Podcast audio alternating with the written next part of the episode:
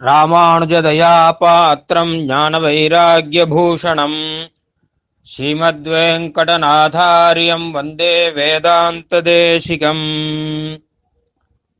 ஸ்ரீ பகவத் ராமானுஜரின் அபர அவதாரம் என்றும் ராமானுஜ தயா பாத்திரம் என்றும் புகழ்பெற்ற ஸ்ரீ வேதாந்த தேசிகனின் எழுநூத்தி ஐம்பதாவது திருநக்ஷத்திர வருஷம் இது. இந்த சமயத்திலே ஸ்ரீ தேசிகன் நமக்காக அனுக்கிரகம் செய்த அருளி செய்த சில நல்ல விஷயங்களை நாம் உபன்யாசமாக கேட்டுக்கொண்டிருக்கிறோம் ஸ்ரீ ராமானுஜதயா என்னும் அமைப்பின் மூலமாக ஸ்ரீ வேதாந்த தேசிகனின் வார்த்தா வைபவங்கள் என்கிற தலைப்பிலே தொடர் உபன்யாசங்கள் நடந்து கொண்டிருக்க அதனை வரிசையாக ஒவ்வொரு வாரமாக நாம் கேட்டுக்கொண்டிருக்கிறோம். முதலிலே ஸ்ரீ வேதாந்த தேசிக காவியங்கள் என்கிற தலைப்பிலே தேசிகன் அருளி செய்த காவியங்களை குறித்த உபன்யாசங்கள் ஐந்து உபன்யாசங்கள் ஒரு தொகுப்பாக வந்தன. அடுத்ததாக சார விஷயங்கள் என்கிற தலைப்பிலே நமது காலக்ஷேப கிரந்தங்களின் சாரங்கள் என்று ஐந்து உபன்யாசங்கள் அடுத்த தொகுப்பாக வந்தன. நமது காலக்ஷேப நூல்கள் ஸ்ரீபாஷ்யம் கீதாபாஷ்யம் ரகசிய திரேசாரம் பகவத் விஷயம் ஸ்ரீமத் ராமாயணம். இந்த நூல்களின் சாரங்களை பார்த்தோம். இப்பொழுது மூன்றாவது தொகுப்பு ஆரம்பம். வைஷ்ணவ தர்மங்கள் என்கிற தலைப்பிலே இனி ஐந்து உபன்யாசங்கள் வரும். பொதுவாக மனிதர்களுக்கு தர்மங்கள் பல இருந்தாலும் வைஷ்ணவ தர்மங்கள் என்பதை விசேஷமாக குறிப்பிட்டு சாஸ்திரங்கள் சொல்கின்றன. மகாபாரதத்திலே ஸ்ரீ வேதவியாசர் வைஷ்ணவ தர்ம பருவம் என்பதாக ஒரு பருவத்தையே அருளி செய்துள்ளார். புராணங்களிலே குறிப்பாக விஷ்ணு புராணம் ஸ்ரீ பாத்ம புராணம் ஸ்கந்த புராணம் முதலியவற்றிலே வைஷ்ணவ தர்மங்களை விசேஷமாக எடுத்து சொல்லி இருக்கின்றனர். ஸ்ரீ பாஞ்சராத்திர ஆகமங்களிலே வைஷ்ணவ தர்மங்கள் தான் முழுவதும் நிரம்பி இருக்கின்றன. மேலும் பல தர்மசாஸ்திர நூல்களிலே விரதங்கள் முதலியவற்றை சொல்லும்போது வைஷ்ணவ விரதங்கள் முதலியவதாக குறிப்பிட்டு சொல்லியிருக்கிறார்கள். இப்படியாக சாஸ்திரங்களை பார்த்தோமானால் மிக ஆதரவுடன் மனித குலத்துக்காக வைஷ்ணவ தர்மங்களையும் வைஷ்ணவ நெறிகளையும் சாஸ்திரங்கள் காட்டியிருக்கின்றன என்று தெரிகிறது. அவற்றையெல்லாம் நமக்கு எடுத்துச் சொல்வதற்காக சுவாமி வேதாந்த தேசிகன் பல நூல்களை அருளி செய்துள்ளார். குறிப்பாக ரக்ஷா நூல்கள் என்பதாக பெயர். சச்சரித்திர ரக்ஷா ஸ்ரீ பாஞ்சராத்திர ரக்ஷா நிக்ஷேப ரக்ஷா கீதார்த்த சங்கிரக ரக்ஷா ரகசிய ரக்ஷா என்பதாக ஐந்து ரக்ஷா நூல்களை சொல்வார்கள். இதில் ரகசிய ரக்ஷா என்பதும் ஒரு தொகுப்பாகும். இப்படி நமக்காக பரம கருணையுடன் சுவாமி வேதாந்த தேசிகன் அருளி செய்த இந்த வைஷ்ணவ தர்மங்களை நாம் சுருக்கமாக இனி பார்க்கலாம். வைஷ்ணவ தர்மங்கள் என்கிற தலைப்பிலே இப்பொழுது நாம் கேட்க இருக்கும் உபன்யாசம் சமாசிரயணம் என்பதாகும். சமாசிரயணம் என்பது ஒரு வைஷ்ணவ தீட்சை என்பதாக ஆகமங்கள் சொல்கின்றன. அதாவது விஷ்ணுவின் பக்தன் எல்லாருமே வைஷ்ணவர்கள்தான் ஆனால் ஒரு குறிப்பிட்ட ஒரு தீட்சை மூலமாக விசேஷ ஸ்ரீவைஷ்ணவன் ஆகலாம் என்பதாக ஆகமங்கள் சொல்கின்றன. அதற்கு பஞ்சசம்ஸ்காரம் என்று பெயர். சம்ஸ்காரம் என்றால் தகுதி அளிப்பது என்று அர்த்தம். ஐந்து விஷயங்கள் ஸ்ரீவைஷ்ணவ தகுதியை மனிதனுக்கு அளிக்கின்றன. தாபம் புன்றம் யோகம் மந்திரம் நாமம் என்று ஐந்தினை சொல்வார்கள். தாபம் என்றால் சுதர்சன பாஞ்சஜன்யங்களை தன் உடம்பிலே தரித்துக் கொள்ளுதல். அதாவது பெருமானுடைய திவ்ய ஆயுதங்கள் சங்கமும் சக்கரமும். அந்த சங்க சக்கரத்தை அக்னியிலே காய்ச்சி அந்த அடையாளத்தை நமது தோள்களிலே நாம் தரித்துக் கொள்ளுதல். வலது கையிலே சக்கர அடையாளமும் இடது கையிலே சங்க அடையாளமும் தரிப்பது வழக்கம். பெருமானுடைய தாசன் என்பதை நாம் காண்பிப்பதற்காக இந்த அடையாளம். இதற்கு தான் தாபம் என்று பெயர். இரண்டாவது புன்றம் அதாவது திருமண் எட்டுக் கொள்ளுதல். மூன்றாவது யாகம் அதாவது பெருமாளுக்கான திருவாராதனம்.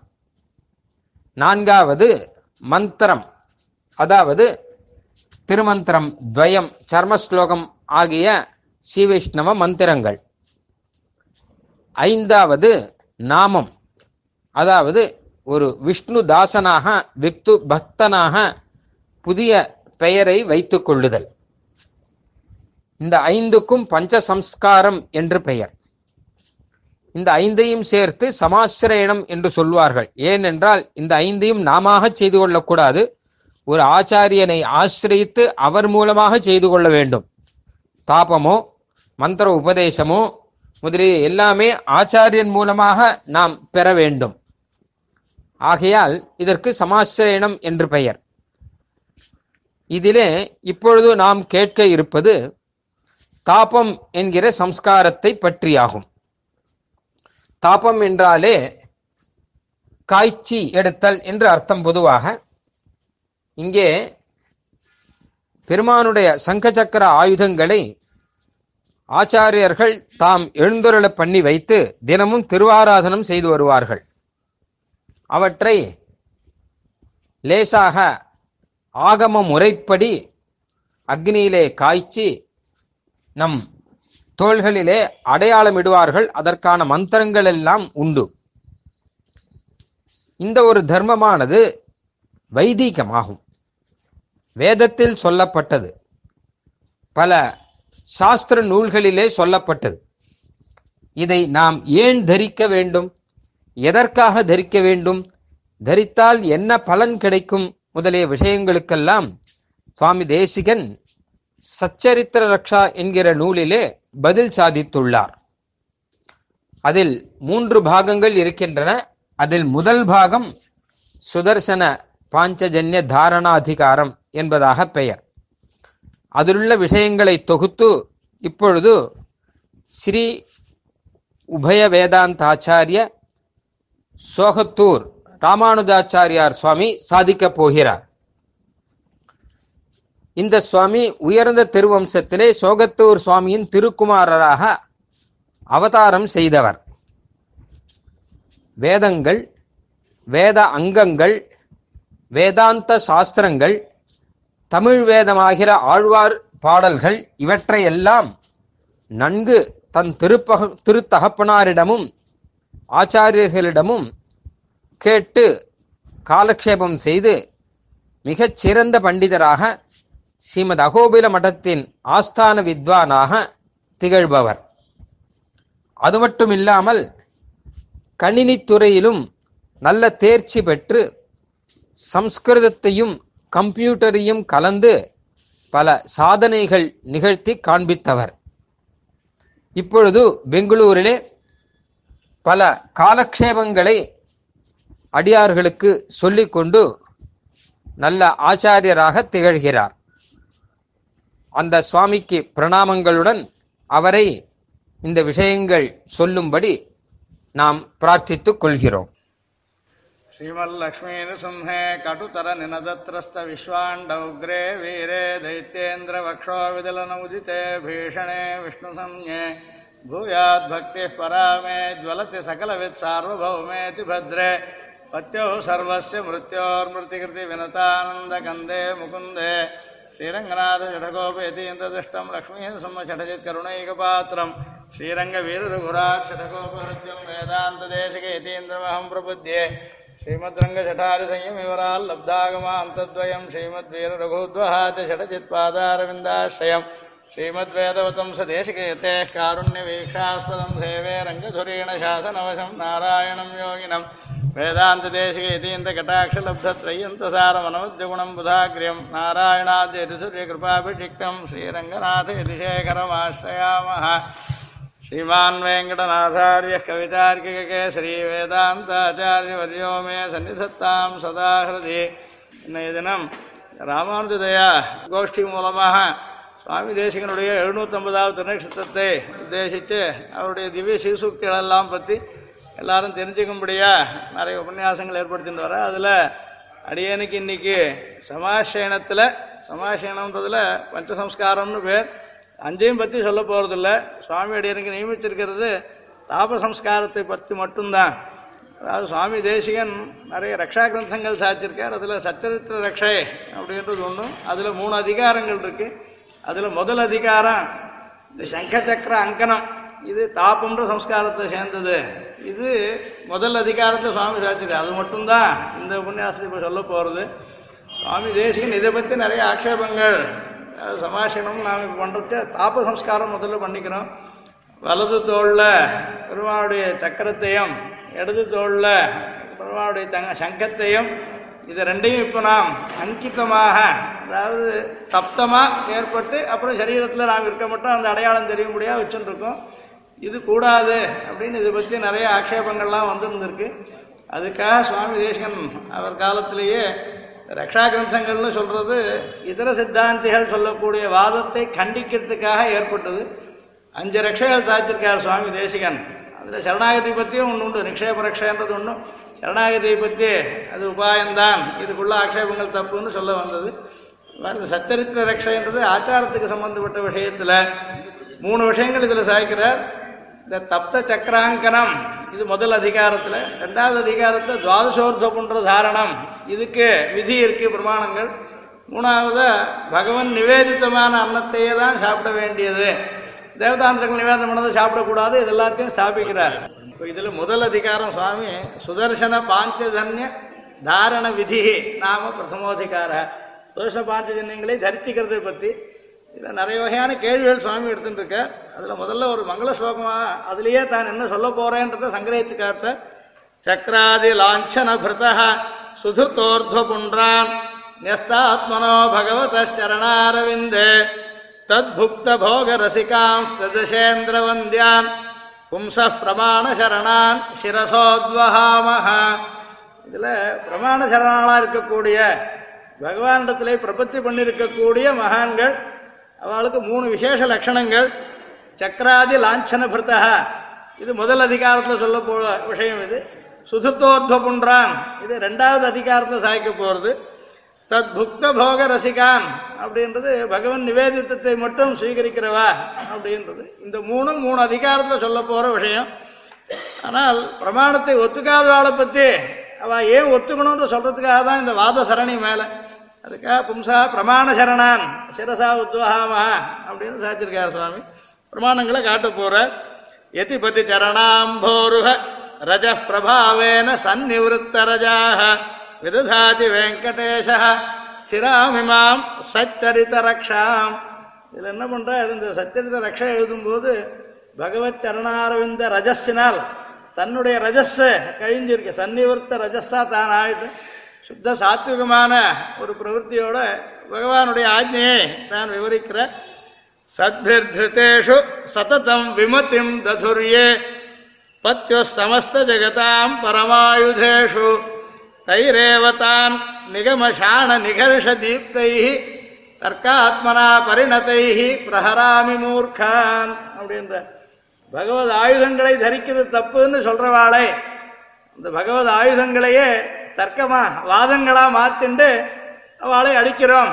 இதுல யார் விமத்தியை காட்டுறாளோ? சத்பிர்தித்தேஷு பகவத் ஆயுதேஷு ஏ சத்ததம் விமத்தின் தது தான் தர்க்கமாகிற தீப்தை தர்க்காத்மனா பரிணத்தை பிரஹராமி.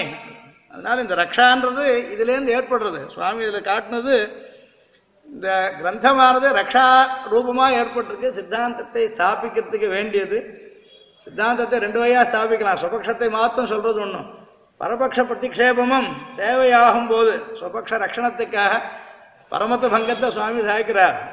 ஆபஸ்தம்ப தர்மசூத்திரத்தை சொன்னார் சஸ்ய சம்ரக்ஷணார்த்தம் கண்டக சாகாவரண கரணவத்து அப்படின்னு ஒரு திருஷ்டாந்தம். ஆபஸ்தம்பர் சொன்னது பயிரை காப்பாற்றுறதுக்காக முள்வேலி நடுறதுன்றது ஒன்று இருக்கு. இந்த முள்வேலியில் மாடு முதலீடு வந்து அது அடிபட்டு ரத்தம் வரட்டோன்றதுக்காக ஏற்படுத்தலை.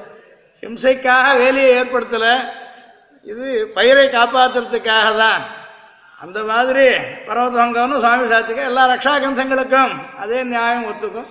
அதனால இதில் மேல என்ன சாய்க்கிற இக கத்திச்சுட்டு சிலர் இந்த விஷயத்துல ஆக்ஷேபத்தை சொல்லிருந்திருக்கா அதுக்கு காரணம் இவா கிரமமா. சம்பிரதாய ரீதியா சித்தாந்தத்தை புரிஞ்சுக்காத காரணம். சிற சமுச்சித விவித துரிதாவளி மலீமச மனசா. அதாவது பகவத் அனுகிரகம் வாழ்க்கை சத்தம் வளர போகிறதில்ல சத்தம் இல்லாத இருக்க பர்யந்தம் பிரமாணங்கள்லேருந்து யதார்த்த ஞானம் உண்டாறதில்ல. அப்படிப்பட்டவ இந்த ஸ்ரீவைஷ்ணவ ஆச்சார விஷயத்தில் சமாசீனம் பண்ணிக்கிற விஷயத்தில் துவாசோத்து குன்றம் தரிக்கிற விஷயத்தில் பகவன் நிவேதிதத்தை ஏற்படுற விஷயத்தில் சில ஆட்சேபங்கள் ஏற்படுத்தியிருக்கேன் சுவாமி இது எழுதியதுக்கு அப்புறமும் கூட ஒரு நூறு வருஷத்துக்கு முதல்ல மறுபடியும் ஒரு தான் இந்த மாதிரி மைசூரில் ஒரு தான் நடந்தது. இதை திருப்பி ஆட்சேபிக்க முடியா? அப்போது அபினவ ரங்கநாத சுவாமி அப்படின்னு பரகால மடத்தில் சுவாமி எழுதிருந்தார் அவர் காலத்தில் அப்போ இருந்த வித்வான்கள்லாம் சேர்ந்து ஸ்ரீகண்ட பாஷ்யம்னு ஒன்று இருக்கு. இந்த ஸ்ரீகண்ட பாஷ்யம் ஸ்ரீபாஷ்யத்தை கண்டிக்க முடியா இருக்கக்கூடிய சக்தி விசிஷ்டாத்வைத்தத்தை ஆதாரமாக கொண்டது. அதுலேருந்து ஒரு பண்டிதர் ஒருத்தர் இதெல்லாம் மறுபடியும் ஆட்சேபிச்சிருந்தார். சத்தியத்திரட்சைக்கு அப்புறமும் கூட சில கேள்விகள் இருக்குன்றத அப்புறம் அதுக்கு அப்போ சமாதானம் எழுதியிருந்தேன் ஸ்ரீகண்ட பரியாலோச்சனம் அப்படின்றத ஒரு கிரந்தம் அப்போ வெளிவந்திருக்கு. ஒரு எண்பது வருஷத்துக்கு முதல்ல வந்திருக்கு. அப்போ இருந்த பிரசித்த வித்வான்கள்லாம் வரதத்திரயம் இவாள்லாம் சேர்ந்து அதில் எழுதியிருக்கக்கூடியது. அதனால் இது எப்பவும் நடந்துட்டு இருக்கேன் சுவாமி ரட்சைக்கனுடைய தேவையை சொன்னது எப்போ எல்லா காலத்தையும் இருக்குன்னு. அப்பப்போ இருக்கவாளுக்கு அந்த காலத்து இந்த வாழ்க்கை தெரிஞ்சிருந்திருக்கான். இந்த காலத்து தெரியலையோ நம்ம பார்ப்போம் பரீட்சிப்போம்னு சில பேர் வந்தால் கூட. சுவாமி சாச்ச இந்த பிரமாணங்கள் நமக்கு எல்லா காலத்துக்குமே உபயோகமாக இருக்கக்கூடியது. அதில் முக்கியமாக சுவாமி ஒன்பது காரணங்களால் இதை நாம் ஏற்றுக்கணும் அப்படின்றத முதல்ல சாய்க்கிறேன் அந்த பிரமாணங்களை வச்சுட்டு நிறைய நியாயத்தை கொண்டு வியாக்கண சூத்திரங்கள்னாலேயும் அது தவிர மீமாம்சா நியாயங்கள்னாலேயும் நிறைய தீர்க்கமான வி- விசாரங்கள் சுவாமி சாதிச்சிருக்கார் அவ்வளோ தூரம் நமக்கு இப்போ இந்த சமயத்தில் முடியாது. அதில் உள்ள மொத்தத்தையும் சங்கிரகித்து ஒரு ஸ்லோகம் சுவாமி சாதிச்சிருக்கார் ஒன்பது காரணங்கள்னால் சங்க சக்கர அங்கனம் தேவை. இதுக்கு சொல்ற காரணங்கள் ஆக்ஷேபங்கள்லாம் நாம் சமாதானம் சொல்லிருக்கோம் அப்படின்ட்டு அதை மாத்திரம் இப்போ இன்னைக்கு கொஞ்சம் விஸ்தாரமாக தெரிஞ்சுக்கலாம். அதில் சுவாமி முதல்ல ஒரு ஸ்லோகத்தில் லக்ஷ்மத்வாத் ஆத்மபர்த்து லக்ஷ்மத்வாத் ஆத்மபர்த்து பிரகிருதி பரிணதி கிரந்திதாத்மகத்வாத் கர்ம கர்மாங்கத்வாத் ஹிதத்வாத் தனு தனுஷயினோ சம்ஸ்கிருதித்வாத் பிரியத்வாத் ஹேத்துத்வாத் சத்கிரஹீதே இதர பரிகிரகே பரிகிருத்தே திராவணாத் கிங்கராதே தாரியம் சக்கராதி சின்னம் கிருதிபிரகிருதிபிஹ சேசே முக்தயேனஹ இது சுவாமி எப்பவுமே இந்த ஒரு வழக்கம். தமிழக தாவளியில் கூட இதையே பார்க்கலாம். பஞ்சம் எந்தமான ஹேத்துக்களா சொல்லி ஒவ்வொரு பாட்டிலே ஆழ்வார் ஒவ்வொரு குணத்தினால் பகவான் ஆசைக்கத்தக்கவன் அப்படின்றத ஸ்தாபிக்கிறது வழக்கம் அந்த மாதிரி இதில் ஒன்பது ஹேத்துக்கள் சாத்திருக்கார் சுவாமி. முதல் காரணமானது லக்ஷ்மத்வாத் ஆத்மபர்த்து பகவான் ஆத்மாக்களுக்கெல்லாம் பதி பர்த்தா அப்படின்றதா ஸ்ருதிகள் சொல்கிறது இப்போ பர்த்தாவினுடைய சின்னத்தை தரிக்க வேண்டியது சேஷனுடைய தாசனுடைய கர்த்தவியம். அதாவது நீ யாரான்னு கேட்டால் நான் இன்னாரை ஆசிரியத்தவன் அப்படின்னு சொல்லணும். அதுக்கு இந்த சுவாமியுடைய சின்னங்களை தரிக்கிறது. இது ஒரு இந்த அடையாளமாக ஏற்படும். இது அந்த தாசியத்தை ஏத்துக்கிறோம்ன்ற காரணத்துக்காக நீ தரிக்க வேண்டியது. பர்த்தான்னா என்ன எப்படி ஒட்டும் இதை பற்றி மேலே தத்த தாவத்து பர்த்த சப்தேன கிம் பாரியா பிரதியோகிக்கம் பர்த்தத்துவம் விவக்ஷிதம். உத்த தாரகத்துவம் அத்த போஷகத்துவம் எத்வா சுவாமித்துவம் அப்படின்னு நாலா விகல்பம் பண்ணிட்டு நாலும் தப்புன்னு முதல்ல பூர்வபக்ஷம் சாய்க்கிறார் அப்போ இதுக்கு சித்தாந்தம் எல்லாம் சமாதானம் சாய்க்க போகிறேன் நாலுமே உண்டு. அதனால இது ஏற்றுக்க போகிறோம் அப்போது பர்திரு பாரியாதி சம்பந்தம் சரீர பிரயுக்தம் தானே. ஆத்மாக்களில் வருமா இது. ஜீவாத்மாவுக்கும் தான் லிங்கம் இல்லை பரமாத்மாவுக்கும் தான் லிங்கம் இல்லை. அப்போது பர்த்தான்னு எப்படி சொல்லலாம் அப்படின்னு கேட்டுண்டு பர்த்த சப்த பிரயோகம் சுத்திகளில் பண்ணிருக்கு பர்த்தாசன் பிரேமானோ பிபர்த்தி பகவான் பரிக்கிறான். பிரியமானனாகவும் இருக்கான். பர்த்தாசன் பிரியமானா பிபர்த்தி ஏகோ தேவோ பகுதா நிவிஷ்டா அப்படின்னு எல்லாருள்ளேயும் பிரவேசிச்சிருக்கிற பகவான் தரிக்கிறான் சுமக்கிறான் அர்த்தம் பர்த்தான்ற சப்தத்துக்கு பாரத்தை வைக்கிறவன் அர்த்தம் சகல ஜெகத்தையும் பகவான் தரிக்கிறான் வாசுதேவசி வீரியான விசத்தானேன்னு சொல்லிச்சு தேவ சச்சந்திராக்க நட்சத்திரம் கந்திஷா பூஹு மகோததி எல்லாமே பகவானால் தரிக்கப்படுறது. ஆக பர்த்தான்றது தரிக்கிறவன் அர்த்தத்தில்.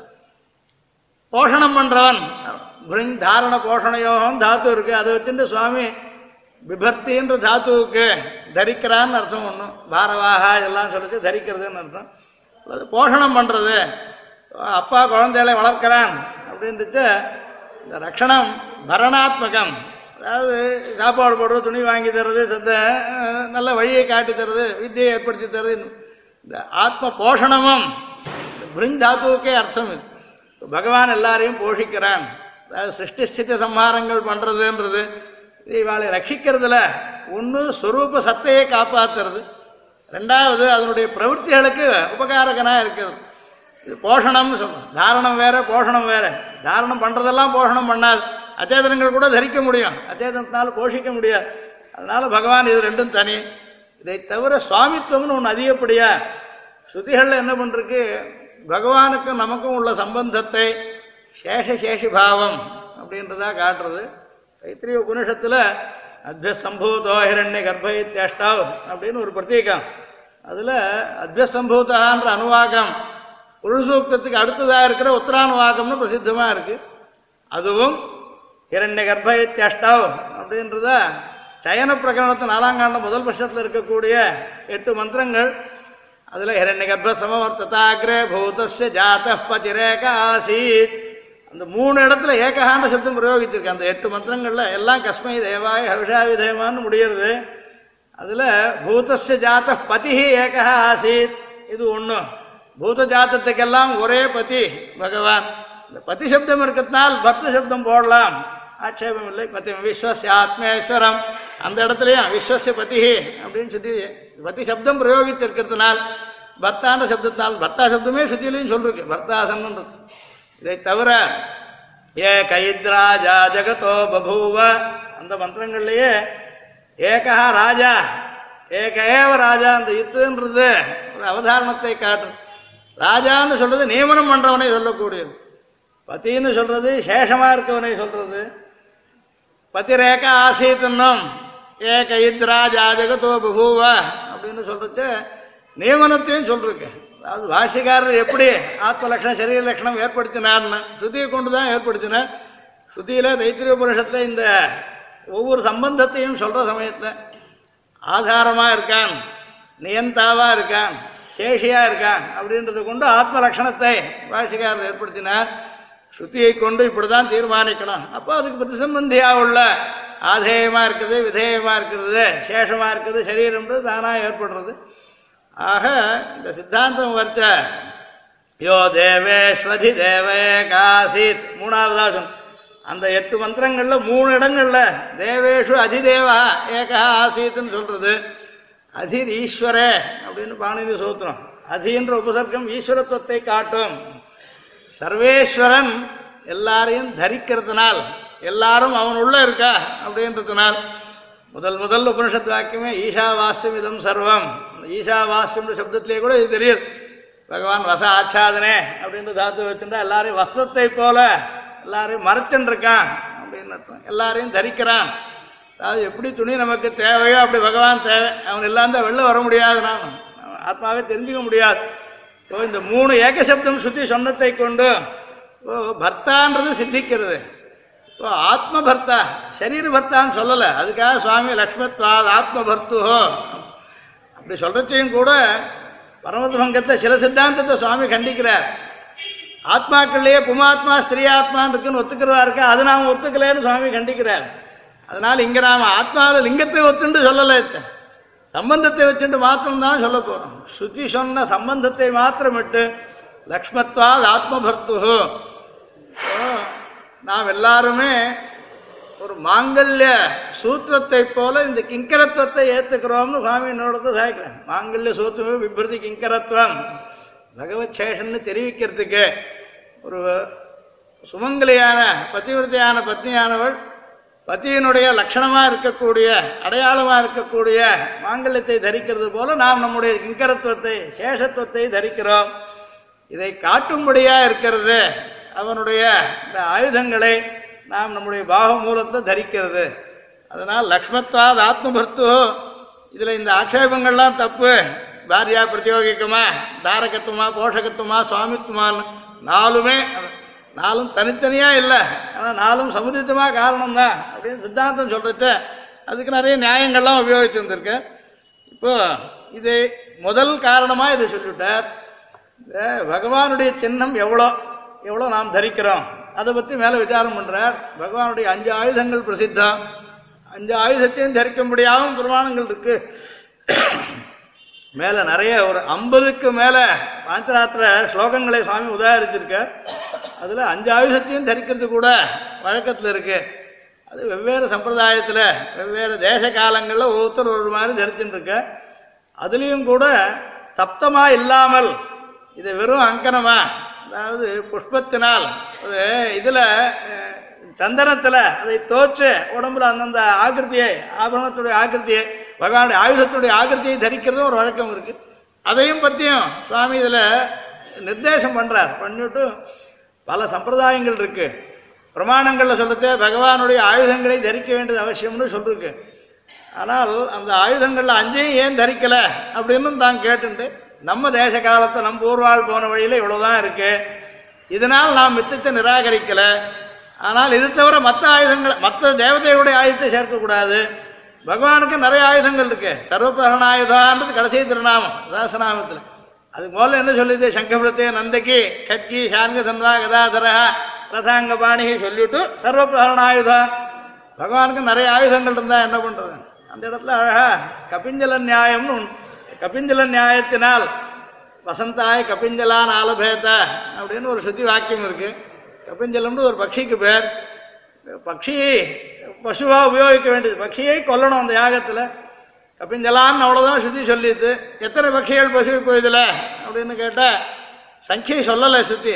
பகுவச்சனம் சொல்லிருக்கிறதுனால் பகுவச்சனம் குறைஞ்சது எவ்வளோ இருந்தால் சித்தமாகும்னா மூணு சொன்னால் பகுவச்சனம் ஆகும் அதனால மூணு கபிஞ்சல பக்ஷிகள் அப்படின்னு மீமாம்சையில் தீர்மானம் பண்ணேன் அந்த நியாயத்தை இங்கேயும் வச்சுண்ட மூணு வச்சுக்கிறது தானே அப்படின்னு கேட்டுட்டு அஞ்சு வச்சுக்கணும் அப்படின்றதுக்காக தான் மேல சமாதானம் சொல்றது அங்க வேற ஒன்றும் அபேட்சை இல்லை. நிரபேட்சமா கேவலம் பகுவச்சன சார்த்தக்கியம் தான் வேணும். அதுக்காக கபிஞ்சலான்ற இடத்துல மூணோட நிறுத்திட்டுட்டோம் பகவத் விஷயத்துல அஞ்சு ஆயுதங்கள் பிரசித்தமா இருக்கு. இந்த அஞ்சு ஆயுதங்கள் எல்லா சாஸ்திரங்கள்லையும் பகவத் அவதார காலங்கள்லையும் இது இருக்கிறத இத்திஹாச புராணங்களாகிற உபபிரமணங்கள் காட்டுறது. அதனால் இங்கே பகுவச்சனத்துக்கு அஞ்சுன்னு தான் அர்த்தம் எடுத்துக்க வேண்டியது அந்த அஞ்சலியும் இப்போ ரெண்டு தான் நாம் அங்கித்தமா வச்சுட்டு எது எது எங்கெங்கே தரிக்கணும் அப்படின்றதுக்கும் சுவாமி பிரமாணங்கள் காட்டிருக்க. இந்த பாகுமூலத்தில் தெரிஞ்சுக்க அஹ், தரிசிக்கக்கூடியது சங்க சக்கரம் ரெண்டு தான் இதை தவிர பகவானுடைய கதை இருக்குது நந்தகம் கட்கம் இருக்குது சார்கம் இருக்குது இதை சிரஸ்ல லலாட்டத்துல ஹிருதயத்துல தரிக்கணும்னு சொல்லிருக்கு அந்த மூணு ஆயுதங்களுக்கு. அதை தப்தமா இருக்க வேண்டியதில்லை அப்படின்றதாகவும் இது அதுக்கு பிரமாணங்கள் எடுத்து சுவாமி காட்டிருக்க. அஞ்சும் இஷ்டம் பிராமாணிகம் எங்களுக்கு ஆட்சேபம் கிடையாது. ஆனால் நீரே இவ்வளோ மட்டும் பண்றேன்றதுக்கு ஒரு மனுஸ்மிருதி வச்சனத்தை எடுத்து காட்டி சுவாமி ஏனாச பிதரோ யாத்தாக ஏன பிதாமகாக அப்படின்னு பிதிர்பிதாமகால் போன வழியில் போக வேண்டியது ஒரு தர்மம். நம்ம பிதா பிதாமன் பிரபிதாமன் என்ன வழியில் போனாலும் அதை நாம் அனுஷ்டிக்க போகிறோம் இதனால் இப்போ நம் வழக்கத்தில் இருக்கிறது இது ரெண்டு மட்டும். சரி அப்படி இருந்தா அதுதான் ஆகட்டும். இந்த சந்தனத்தில் ஒத்தி புஷ்பத்தால் அந்த மாதிரி தரித்துட்டா என்ன நஷ்டம்? இதுக்காக உடம்பை சுடுவானே. சுடக்கூடாதுன்றது ஒரு ஆக்ஷேபம் மனு அதுவும் தான் சொல்லிருக்கார் அப்படின்னு இருக்கு சரீரத்தை ரணம் முதலியது ஏற்படுத்திக்க கூடாது. காயமாக்கிக்க கூடாது. சமீப காலத்தில் நிறைய கேள்விகள் வருது. ஆபரேஷன் பண்ணிக்கலாமா கூடாதா? அப்படின்றதெல்லாம் நிறைய பேருக்கு இந்த கேள்வி உண்டாருது. கூடாதுன்றதுக்கு சுவாமி சொன்ன காரணம் பகவானுடைய சொத்து இது. நமக்கு அதிகாரம் இல்லை அதை வீணாக்கிறதுக்கு. ரட்சிக்கிறதுக்கு தான் அதிகாரமே தவிர வீணாக்கக்கூடாது. கூடாது அது காயம் உண்டாக்கிக்க கூடாது சாப்பிடாமல் பிராணையும் போகக்கூடாது அதுக்கு இதே தான் காமிச்சிருக்கேன் ஆத்மஹத்யா பர்யந்தம். ஆத்மாவுக்கு அஹிதத்தை பண்ணிக்க கூடாது அதனால் அப்போ சுடுறது தான் கூடாது. அப்போ இது சாதாரண விஷயம். இதுக்கு தனியாக ஒரு விதி இருந்தால் அப்போது அக்னிசோமியம் பசுமாலபேத்தான்ற மாதிரி இந்த விதி. அது பசுவை வதை பண்ண சொல்கிறது விதியினால் ஏற்பட்டது. அது வதமே ஆகாது. ஆனால் அதை தவிர மாஹிம்சா சர்வாபூதானி அப்படின்றது எந்த பிராணிக்கும் ஹிம்சையை உண்டாக்கக்கூடாது அப்படின்றதுல அதாவது ஜெயினாளுக்கு நமக்கு உள்ள வித்தியாசம். ஜெயினாள் அஹிம்சைன்னு சொன்னால் மூச்சு விடுறதுக்கு கூட ஒரு வெள்ளை துணி வச்சுக்கோ உங்களுக்கு அதில் ஏதாவது கிருமிகள்லாம் வந்துடும் அந்த அளவுக்கு நாம் பார்க்கணும்னு நமக்கு சொல்லலை சாஸ்திரத்தில். அப்படி இருந்தாலும் நம்மால் ரசிக்க முடியாது. அதனாலேன்னு சொன்னார் சாமி சொல்லுது நீ அவ்வளோதான் இங்க காப்பாற்றியும் கூட. ஜீவம்சை இல்லாத ஒன்றால் ரசிச்சிக்க முடியாது. சாஸ்திரம் எந்த வழி சொல்றக்கோ அவ்வளோ ஏற்றுக்க போகிறோம் சாஸ்திரத்தில் ஏற்படக்கூடிய விகிதமானதை ஹிம்சைன்னு சொல்ல போகிறதில்ல குலசேகர ஆழ்வார் ஒரு ரசகம் முழுக்க சாதிச்சிருக்கார் சுவாமி ரசகத்தை முழுக்க வாசிக்கோங்கன்னு விட்டார் ரசிக சாரத்தில். அதில் வாழால் அறுத்து சுடினம் மருத்துவன்பால் வாழாத காதல் நோயாளன் போல திஷ்டாந்தங்கள் காமிச்சிருக்கேன்.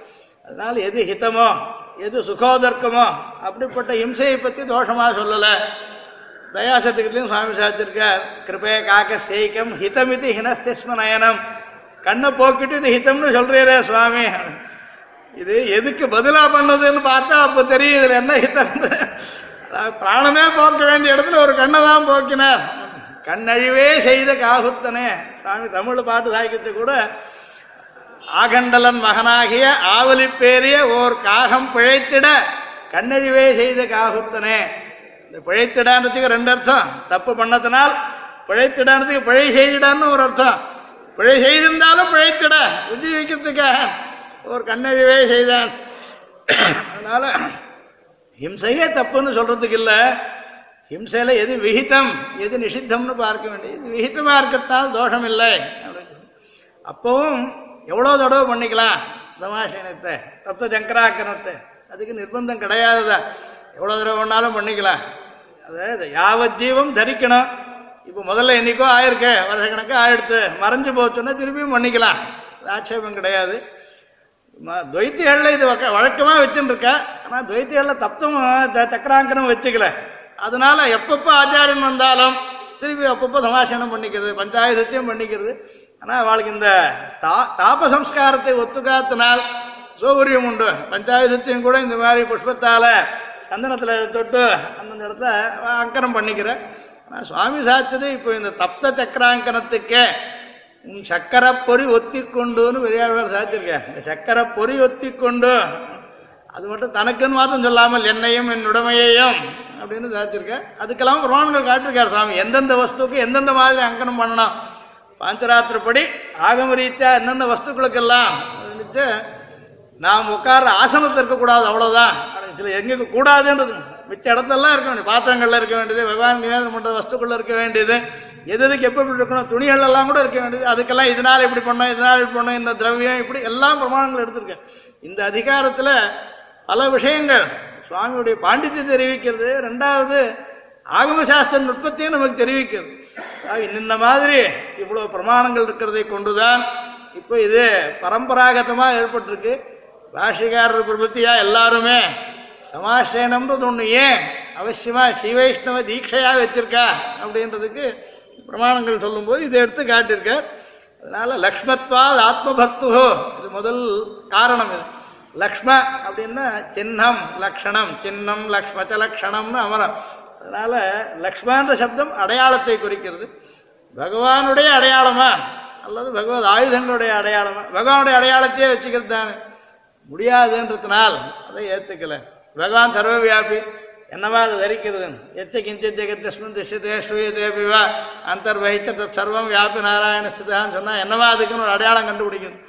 யா, பகவானே தான் அஞ்சு ஆயுதங்களை தரித்து இந்த ஆயுதங்கள் பக்தாளுக்கு அபயத்தை கொடுக்கறதுக்காக இவாளுக்கு ஒரு நிம்மதி உண்டாக்குறதுக்காக. எதுக்கென்றும் பயப்பட வேண்டாம்.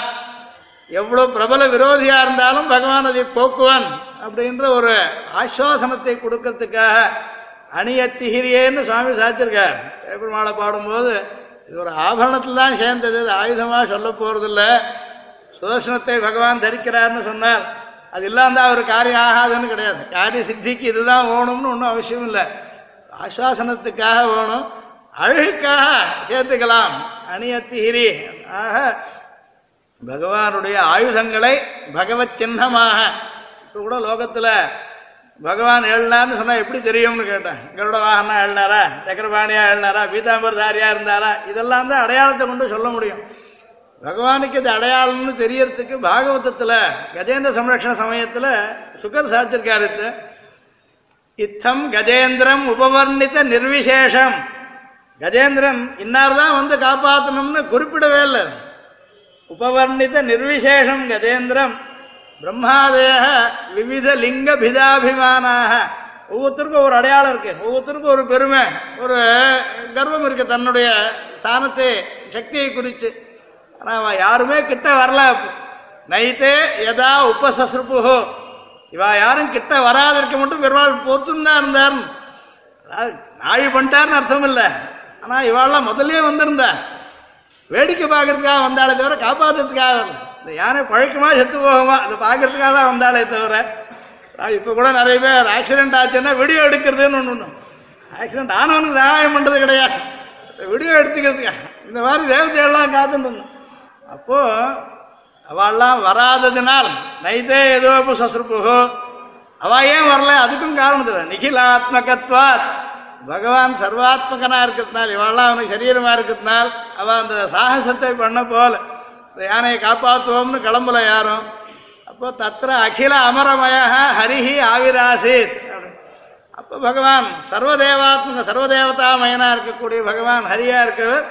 பிராதுர்பவிச்சார் ஆவிர்பவிச்சார் அப்போ அவர் எப்படி ரட்சிச்சார்னு சொல்லிச்ச?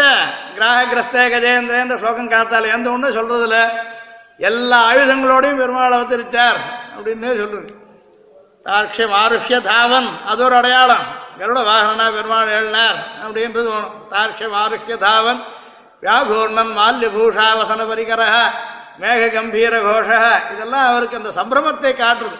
பக்தனை ரட்சிக்கிறதுல இருக்க துறையே ஆவலை காட்டுறது. ஆபிப்ராணஹ அந்த இடத்த தரித்துண்டு வந்தார்னு சொல்லுது ரதாங்கம் ஷரம் அசிம் அபயம் சங்கச்சாப்பௌ சகேட்டௌ ஹஸ்தை கௌமோதகியும் அப்பி அங்கே தனுஷையும் பானங்களையும் தனியாக பிரித்து சாய்ச்சிருக்கு கத்தியும் கேட்டத்தையும் தனியாக பிரித்து சாச்சிருக்கு. தவிர அபயமும் ஒன்று அஷ்டபுஜமாக பெருமாள் அவதரிச்சார். இது நித்தியம் காத்தால் எல்லாரும் ஏந்த ஒன்று சொல்கிற விஷயம். ரெண்டாவது இதுல யார் சர்வேஸ்வரன்றதுல? நிசந்தேகமா. யாரெல்லாம் பத்தி சந்தேகம் ஏற்படலாமோ அவளும் அங்க வேடிக்கை பார்த்துட்டு இருக்கான். பெண்ணுலாம் சடையினானும் பிரமனும் உன்னை காண்பான். எண்ணிலா ஊழி ஊழி தவம் செய்தார். வெள்ளி நிற்ப. வெக்கப்பட்டு நிற்கிறான் எல்லாரும். காப்பாற்றதுக்காக வரலனா வேடிக்கை பார்க்க தான் வந்திருக்கேன். வெள்ளி நிற்ப. விண்ணுளார் வியப்ப வந்து ஆனை கண் அருளை இந்த கண்ணரா. உன்னை என்னோ கலையனா கருதுமாறே. அதனால பகவானுடைய லட்சணம் எப்படி சொல்றதுன்னா சொரூபத்து லட்சணம் சொல்லலை. பகவான் ஒரு ரூபத்தை எடுத்துட்டே ஆவிர்வகிக்கிற காலங்களில் அவருக்குன்னு ஏற்பட்ட அசாதாரணமான ஆயுதங்களை லட்சணமாக கொண்டு அதுலேயும் எல்லாமும் தரிக்கிறதுன்றது துஷகம் அப்படின்றதுனால் பிரமாணானுசாரமாக எவ்வளோ சொல்லிருக்கோ அதுலேயும் நம் சம்பிரதாயானுசாரமா நம் பூர்வால் போன வழியில் இப்போ தப்த சக்கர சுதர்சன பாஞ்சஜன்ய அங்கனம் இதுதான் இப்போ இருக்க வழக்கத்தில் இதுக்கு பிரமாணம் இருக்கே. இதில் சொல்கிற ஆக்ஷேபங்கள் நிர்மூலம் அப்படின்னு சொல்கிறதுக்காக தான் ஒன்பதாக பிரிச்சுண்டு இந்த ஒன்பதுலேயும் ஆக்ஷேபங்கள் இருக்கு அதுக்கு சமாதானமும் சாதிச்சிருக்க ஆக்ஷேபத்துக்கும் சில பிரமாணங்கள் எடுத்து சொல்லிருக்காங்க சமாதானத்துக்கும் நிறைய பிரமாணங்கள் சுவாமி காட்டிருக்க. ஆக முதல் ஹேத்துவா சொன்னது ஆத்மபர்த்து லக்ஷ்மா. அதாவது சீதை கூட சில ஆபரணங்களை கழட்டி போட்டா தான் ரா- ராவணனால் அபகரத்திலான சமயத்தில் வானராளை பார்த்துட்டு ஒருவேளை ராமனுக்கு வா. தன் சமாச்சாரத்தை சொல்றது உபயோகப்பட்டோம் அப்பவும் மாங்கல்யாதிகளை கழட்டி போடலை. எது போட முடியாதோ. ராமன் அஹ், அனுமார் சீத்தையை போய் பார்க்கறது அசோகத்தை சொல்றார். ராமன் எதெல்லாம் கீர்த்தனம் பண்ணாரோ அந்த ஆபரணங்கள்லாம் இவ்விடத்துல இருக்கு. சிலது அங்க இருக்கிற சிமுகத்துல சிலது இங்க இருக்கு. இங்க இருக்கிறது அங்க இல்லை அங்க இருக்கிறது இங்க இல்லை அதனால இவள் அவள் தான் அப்படின்னு தான் அங்கே இந்த ஹேத்துவோட நிர்தாரம் பண்றேன் முதல்ல ஒருத்தர் ஏமாந்துட்டார். மண்டோதரி பார்த்து சீதை நினைச்சுட்டார் தர்க்கையா மாச சீதேது ரூபயோகன சம்பதான்னு விட்டார் முதல்ல வால்மீகி. அதனால் அப்புறம் வரைச்ச தர்க்கையா மாச சீதேதி காரணை ரூபாதிபின்னு ரெண்டாம் தரம் அங்கே முதல் காரணம் இதுதான். லக்ஷ்மத்வாத் ஆத்மபர்த்து தாயாரா இருக்கிற சீதா பிராட்டி கூட பகவானுடைய லட்சணமாக இருக்கிறதே அந்த அவதாரத்துக்கு ஏற்ற மாதிரி தரித்துட்டு வெளியில் காட்டின மாதிரி. இது முதல் காரணம். அடுத்தது பிரகிருதி பரிணதி கிரந்தி தாகாத்மகத்வாத். அது பிரகிருதி பரிணாமமாக இருக்கக்கூடிய சரீரம் நமக்கு. பகவான் புணைச்சு வச்சிருக்கார். இது புண்ணை மறைய வரிந்து அப்படின்னு ஆழ்வார் சாக்கி இது பெரிய புண்ணு இது. இதோட கட்டி விட்டுருக்க. பிரிச்சுக்க முடியாது. ஆனால் இது உபாயத்தை அனுஷ்டிக்கிறதுக்கும் தேவை. இது அடியோட ஹேயம்னு சொல்கிறதுக்கு இல்லை. இது இல்லாத போச்சுன்னா தர்மமும் தான் உபாயமும் தான் அனுஷ்டிக்க முடியாமல் போயிடும்.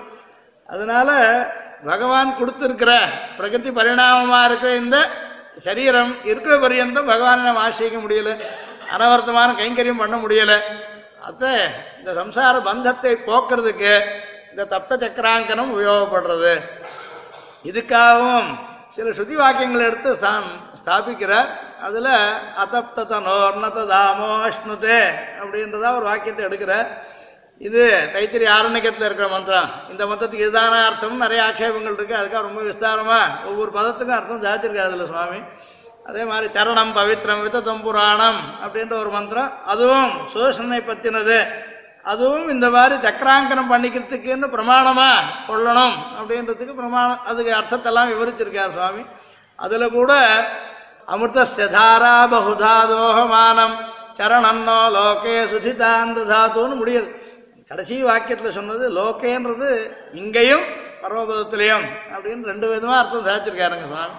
அதனால் அந்த மந்திரம் முழுக்க சுதர்சனனை நாம் சக்கராங்கன ரூபத்தை தரிக்கிறதையும் சொல்கிறது அதை தவிர சுதர்சனுடைய பெருமையை காட்டுறது. இதுதான் சம்சாரத்திலேருந்து விடுபடுத்துறதுக்கு வேண்டியது இது. சுதர்சன மகாஜ்வால கோட்டி சூரிய சமப்பிரப அஜானாந்தஸ்யமே தேவ விஷ்ணோர் மார்க்கம் பிரதர்ஷய அப்படின்றத இந்த தப்த சக்கராங்கனம் பண்ணிக்கிற சமயத்தில் உபதேசிக்கிற மந்திரம் இது. இந்த ஸ்லோகத்தில் ஸ்பஷ்டமாக சொல்லிருக்கு விஷ்ணோர் மார்க்கம் பிரதர்ஷய காட்டுறவன் அர்த்தம். சுதர்சனம்ன்ற சப்தத்துக்கே கூட உயர்ந்ததான பார்வையை திருஷ்டியை ஞானத்தை ஸ்தானத்தை கொடுக்கக்கூடியவன் அப்படின்றது அர்த்தம். ஆக பகவத் ஸ்தானத்தை அடைவிக்கக்கூடியது இது.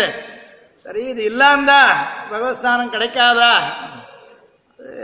அவசியம் தேவை சாஸ்திரம் சொல்லிருக்கிறதுனால் சில விசேட சந்தர்ப்பங்கள் இல்லாமல் போகலாம் அதாவது ஒருத்தருக்கு சமாசயனத்துக்கு முதல்லையே தேக அவசானம் ஏற்படுறது. ஆனால் பிரபத்தி ஆயிருக்கு. அப்போ என்ன பண்ணலாம்? இந்த மாதிரி சில கேள்விகள் வர முடியும். அதாவது சில சம்பிரதாயங்களில் முதல்லையே பிரபத்தி ஆர்ச்ச கூட சமாசனம் முதல்லையே பண்ணுறதுன்றது வழக்கத்தில் இல்லை. அப்போ இந்த கேள்வி வர முடியும்.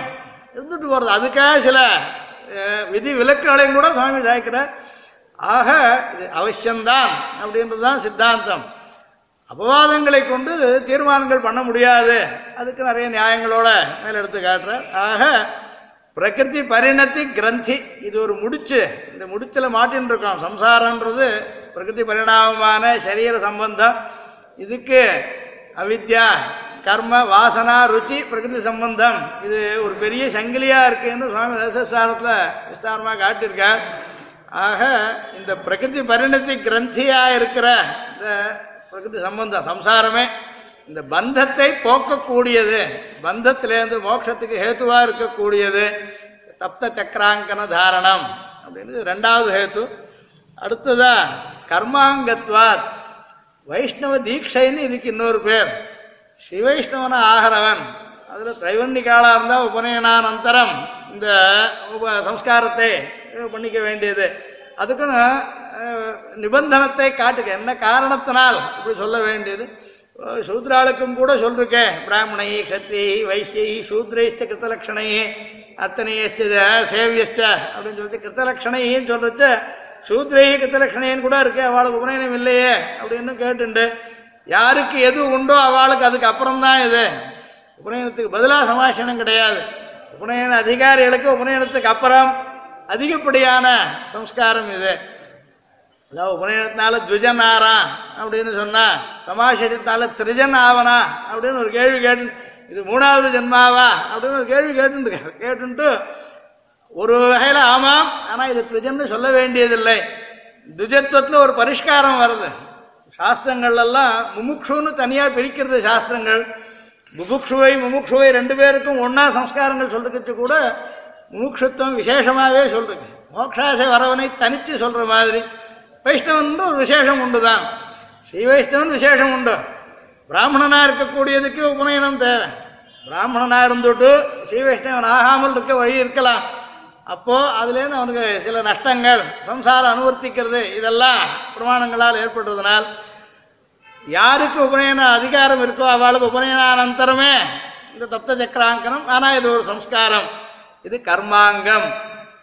உபநயனமானவனை வைதிக காரியங்களில் உபயோகிக்கணும்னு சொன்னால் அப்போ இந்த சமாசயனத்தால் சம்ஸ்கிருதனாக இருந்தால் மட்டும்தான் அவனுக்கு அதிகாரம். பகவத் ஆராதனாதிகளில் சுவாமி அதை மேலே விஸ்தாரமாக தாய்க்கு போகிறார் அதாவது யாகம்னு சொல்லக்கூடிய ஒவ்வொரு நாளும் இருக்கிற அஞ்சு காரியங்களில் மூணாவதானது யாகம்ன்றது. யாகம்ன்றது விஸ்தாரமாக பகவத் ஆராதனத்தை பண்ணுறது இந்த பஞ்ச சம்ஸ்காரத்தில் யாகமும் ஒன்று சேர்ந்துருக்கு. தாப சம்ஸ்காரத்தை போல யாகம்னு ஒரு சம்ஸ்காரம். அதுக்கும் முதல்ல தாபம் ஆகிட போகிறது தாபம் ஆனதுக்கு அப்புறம் தான் மற்ற நாலு சம்ஸ்காரங்களும். நாமானதாக இருக்கட்டும் பொன்றன்றதா இருக்கட்டும் அந்த கிரமத்தில் தான் சாதிச்சிருக்கார். முதல்ல தாபம் அப்புறம் பொன்றோம் அதுக்கப்புறம் நாமம் வரப்போகிறது யாகம் வரப்போகிறது ஆக இது ஒவ்வொன்றும் அதுலேருந்து வர வேண்டிய பிரயோஜனத்துக்கு பூர்வபாவியாக இருக்கிறதுனால் ஸ்ரீ வைஷ்ணவன் பண்ணக்கூடிய எல்லா வைதிக கிரியைகளுக்கும் அங்கமா இந்த தப்த சக்கராங்கன தாரணம் ஏற்பட்டிருக்கு. இதுக்கு நிறைய பிரமாணங்கள் காட்டுக்க சுவாமி கிருஷ்ணாவதாரத்தில் பகவான் தன் திருமாளிகளுக்குள்ள சக்கராங்கித்தாள் அல்லாதவாளை பிரவேசிக்க கூடாது சக்கராங்கித்தாளை மட்டும் பிரவேசிக்க வைக்கணும்னு நியமனம் பண்ணிருந்தார் அப்படின்றதெல்லாம் பிரமாணங்கள் எடுத்து காட்டியிருக்கார். ஏன்னா அவளுக்கு தான் அதிகாரம் உண்டு. பகவத் கைங்கரியங்கள் அந்தரங்க கைங்கரியங்கள் எது எது பண்ணலாமோ அதில் எல்லாத்துலேயும் இது அவசியம் தேவை. துவாசோத்தமன்றமும் தேவை. அதை தவிர தப்த சக்கராங்கிரமும் தேவை. இது இல்லாத கைங்கரத்தை பகவான் சாஸ்திரியமாக ஏற்றுக்கலை அப்படின்றதா இது கர்மாங்கம் அப்படின்றது. ஸ்ரீவைஷ்ணவன் பண்ணக்கூடிய கர்மாக்களுக்கெல்லாம் எப்படி யஜ்னோபவீதம் காயத்ரியாதி சந்தியை சந்தியாவந்தனாதிகள் தேவைன்னு சொல்லுவோம் மற்ற காரியங்களுக்கெல்லாம். அதாவது இது யோக்கியதா பாதகம் அங்கம்னு சொல்லக்கூடியது அங்கி பண்ணுறதுக்கு வேண்டிய யோக்கியத்தையே உண்டாக்குறது. ஒரு சம்ஸ்கார ரூபமாக இருக்கிறதுனால் இது அவசியம். இந்த சம்ஸ்காரம் எப்படி இருக்கணுன்றதுல உத்தம க- அந்தியேஷ்டின்னு சொல்ல போகிறது கடைசி சம்ஸ்காரம்னு சொல்கிறது தாக சம்ஸ்காரத்தை சொல்றதுக்கு. அங்கேயும் தாகத்தினால்தான். அத்தத்து தனுன்றதுக்கு அப்படி அர்த்தம் சொல்லணும்னு மற்றவா சொல்கிறேன் அத்தத்து தனு நத்ததாமோ அப்படின்னு சொன்னால் தான சம்ஸ்காரம் இல்லாதவனுக்கு சத்கதி கிடையாதுன்னு தான் அர்த்தமே தவிர சமாஷன் இருக்கத்தையே கொல்லக்கூடாது இருக்கத்தையே சுடக்கூடாதுன்னு சிலர் அர்த்தம் சொல்கிறேன் இங்கே சொன்ன விதி இருக்கிறது இருக்கிறவனுக்கு தான் சொன்னது. அதனால் இங்கே நாம் நாமா ஒன்றும் கல்பிக்கலை. ஆளவந்தார் அழகாக ஒரு பிரயோகம் பண்ணுறார் ஸ்ருதி இருந்ததுன்னா நாம் யார் அதை பற்றி விசாரிக்கிறதுக்கு கிம் விததீமஹி எதி ஸ்ருதிர் பிரவீத்தேவம் கிம் வயம் விததீமஹி எதி ஸ்ருதிர் பிரவீத்தேவம் கிம் வயம் விததீமகி நாம் யார் தீர்மானம் பண்ணுறது ஸ்ருதி சொன்னதுக்கப்புறம் அதில் விசாரமாவது விவாதமாவது நமக்கு எங்கே அதிகாரம் அதுக்கு அதனால் பிரமாண சரணால். அதுக்காக முதல் ஸ்லோகத்திலே சுவாமி பிரமாண சரணான் சிரசோத்வகாம. நாங்களாம் ஸ்வேച്ഛையாக ஒன்று பண்ணலை. எதுக்கு எந்த பண்ணுறதா இருந்தாலும் இந்த அனுஷ்டானம் மொத்தத்துக்கும் ஒரு ஆதாரமான ஸ்ருதி இருக்கிறதுனால் ஸ்ருதி இது கர்மாங்கமாக சொல்லிருக்கு அதனால் ஸ்ரீவைஷ்ணவனா உள்ளவன் தப்த சக்கராங்கன தாரணானந்தரம் தான். ஸ்திரீகளுக்கும் கூட என்ன பண்ணிருக்கார் விவாகானந்தரம். இவன் ஆத்து காரியங்களுக்கு பகவத் கைங்கரியங்களுக்கு உபயோகப்படுறதுக்கு சமாஷனம் ஆயிருக்க வேண்டியது. அப்போ இந்த தப்த சக்கராங்கனம் அவளுக்கும் ஏற்படும் இந்த கர்மாங்கம்னு சொல்றது பகவன் நிவேதனத்துக்கு தெளிய பண்ணுறதும் கூட அப்படின்னு அதையும் சாய்க்கிறேன். மூணாவது ஹேத்துவாக சொன்னது நாம் பண்ணுற மற்ற காரியங்கள்லாம் சஃலமாகணுமா இருந்தால் அதுக்கு இது தேவை. அதனாலேயும் இது தரிக்க வேண்டியது. ஆக கர்மாங்கம். அடுத்தது ஹிதம். இதில் நமக்கே இதுலேருந்து ஏற்படக்கூடிய ஒரு ஆஸ்வாசம். நமக்கு நமக்கு என்னடா பயம்? எங்கே வரும் தீவினையன்? திருமால் தலை கொண்ட நங்களுக்கு எங்கே வரும் தீவினையே நம்ம போய் இனிமே ஏதாவது சம்சாரமோ கர்மாவோ பாதிக்குமா? நாம தான் பகவத ஆபரணங்க ஆயுதத்தையே தரிச்சுட்டு இருக்கோமே பகவான் நம்முள்ள இருக்கிறதா நினைக்கும்படியா பண்றது. அதாவது இதுவே மனசுக்கு ஒரு ஆறுதலா இருக்கு சாதாரணமாக கூட ரக்ஷை பண்றதுன்னு ஒன்று உண்டு. குழந்தைகள் பிறந்த உடனே ஆழ்வார் கூட காப்பிடல்னு ஒரு தசகம் முழுக்க பெருமாளுக்கு கூட. கிருஷ்ணாவதார காலத்து காப்பிடல்னு ஒன்று சாச்சிருக்கு அந்தியம் போது அங்கே நில்லே. அதுவும் வானிடை தேவர்கள் காண நான் யார் யார் கண்ணுன்னுவா இருக்குமோ தெரியாது. அதனால் நீங்கள் வா உனக்கு ரக்ஷை பண்ணுறேன் இந்த ரக்ஷன்றது மனசில் கூட அதாவது ஒரு சைக்கலாஜிக்கல்லாகவும் இதுக்கு ஒரு எஃபெக்ட் இருக்கணும். நாம் சதா பகவத் ஆயுதத்தை நம் தோளில் தரிக்கும் போது இது நமக்கு ஒரு ஹிதமான உபயோகமான ஒரு பாவனையும் சேர்த்து கொடுக்குது. பகவான் நம்மோட சதா இருக்கார். இவர் எங்கேயும் தனியாக தேட வேண்டாம் அப்படின்ற எண்ணத்தை கொடுக்குது. இது இந்த வெறும் இந்த சந்தனத்தினால தடவின்ட்டுட்டா அது அழிஞ்சு போயிடும். மறுநாள் தீர்த்தாவாடினாலே போயிடும் அது. அப்புறம் இது தெரியாமல் எப்போவுமே இது அடையாளம் இருக்கிறதுன்றது இந்த தப்தமாகிற சம்ஸ்காரத்தினால் ஏற்படுறது. அப்போ என்னவாகும்னா திருஷ்டமாக தெரியும். அதிர்ஷ்டமாக இருக்கிறதை காட்டிலும் திருஷ்டமாக இருக்கிறதுலேருந்து ஒரு லாபம் அதிகம். ஆக இந்த திருஷ்டமான ஒரு ஆஸ்வாசனத்தை கொடுக்கிறது என்ற காரணத்தினாலேயும் ஹிதத்வாத் தனு தனுஷைனோஹோ சம்ஸ்கிருதித்வாத். சரீரத்துக்கு சம்ஸ்காரம் சரீரத்வாரா ஆத்மாவுக்கு சம்ஸ்காரம். ஆத்மாவை சுட முடியாதேன்னு கேள்வி கேட்டுக்கிறார் அதில். அதாஹியத்துவம் நயனம் தகதி சஸ்திராணி நயனம் சிந்தந்தி சஸ்திராணி நயனம் தகதி பாவ நயனம் தகதி பாவகான்னு சொல்லிருக்கு ஆத்மாவுக்கு எப்படி தாபம் சம்ஸ்காரம் ஆகும்? தனு ஷயினோக தனு தனு ஷயினோக தனு ஷாயி ஒருத்தன் தனு அவனுடையது. இந்த தனு துவாரா அப்படி இல்லாத போனா உபநயனம் தான் பண்ண வேண்டான்னு பிரதிபந்தியா கேள்வி கேட்கிறேன். ஆத்மாவுக்கு பிராமணியம் கிடையாது ஏன் உபநயனம்னு கேட்டா என்ன சொல்லுவாங்க? சரீரத்துக்காக. பிராமண சரீரத்திற்கு அனுஞ்சா பரிகாரம் தேக சம்பந்தாத் அப்படின்னு சூத்திரக்காரர் சொல்லிருக்கிறதுனால் ஆத்மாவுக்கு சரீர துவாரா தான் சம்ஸ்காரங்கள் இருக்கு. புரோக்ஷணாதிகளில் கூட உதயனர் சொல்றது சொல்றார். நியாயகுசுமாஞ்சலியில சம்ஸ்கார பும்சைய வேஷ்ட புரோக்ஷணா ஓக்ஷணாதிஷு. புரோக்ஷணம் பண்ணினா புரோக்ஷணம் பண்ணா ஆத்மாவிலேயே போய் நினைக்கிறது இந்த ஜலம் யாருக்கு சம்ஸ்காரம் இது? சம்ஸ்காரா பும்சையேவ இஷ்டான் ஆத்மாவுக்கு தான் சம்ஸ்காரம் இஷ்டம் இதில்.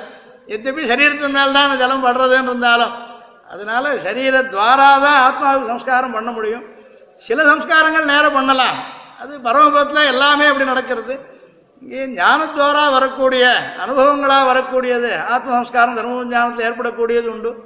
இது சரீரத்வாரா வர சம்ஸ்காரம். தனு தனுஷயினோஹோ சம்ஸ்கிருதித்வாத் இது உயர்ந்த சம்ஸ்காரம் இது. இதில் இது என்ன ஆறுதுன்னு கேட்டால் அங்கே தான் இந்த சுதர்சனத்துக்கு பாஸ்கர கோட்டி துல்லியம் அப்படின்றத ஒரு பிரகாசம் ஒன்று சொல்லிருக்கு தோஷத்தை போக்கணும்.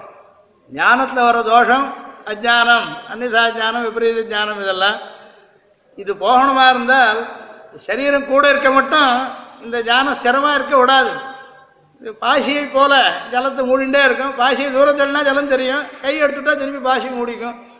அப்போது இந்த ஆத்மாவுக்கு சத்துவத்தை வளர்க்கணும். இந்த சத்துவத்தை வளர்க்கறதுக்காக தான் இந்த சுதர்சனத்தையும் பாஞ்சஜனத்தையும் தரிக்க சொன்னது. சுதர்சனம் பிரகாசகமாக இருந்துட்டு. ஜோதிஷ்மத்து பிராஜமானம் மகஸ்வத்து மூணு பதம் இருக்குது மூணுக்கும் தனித்தனியாக அர்த்தம் சாத்திருக்காரு சுவாமி. இது மூணும் பரியாயம் இல்லை. புனருக்தி இல்லை இங்கே.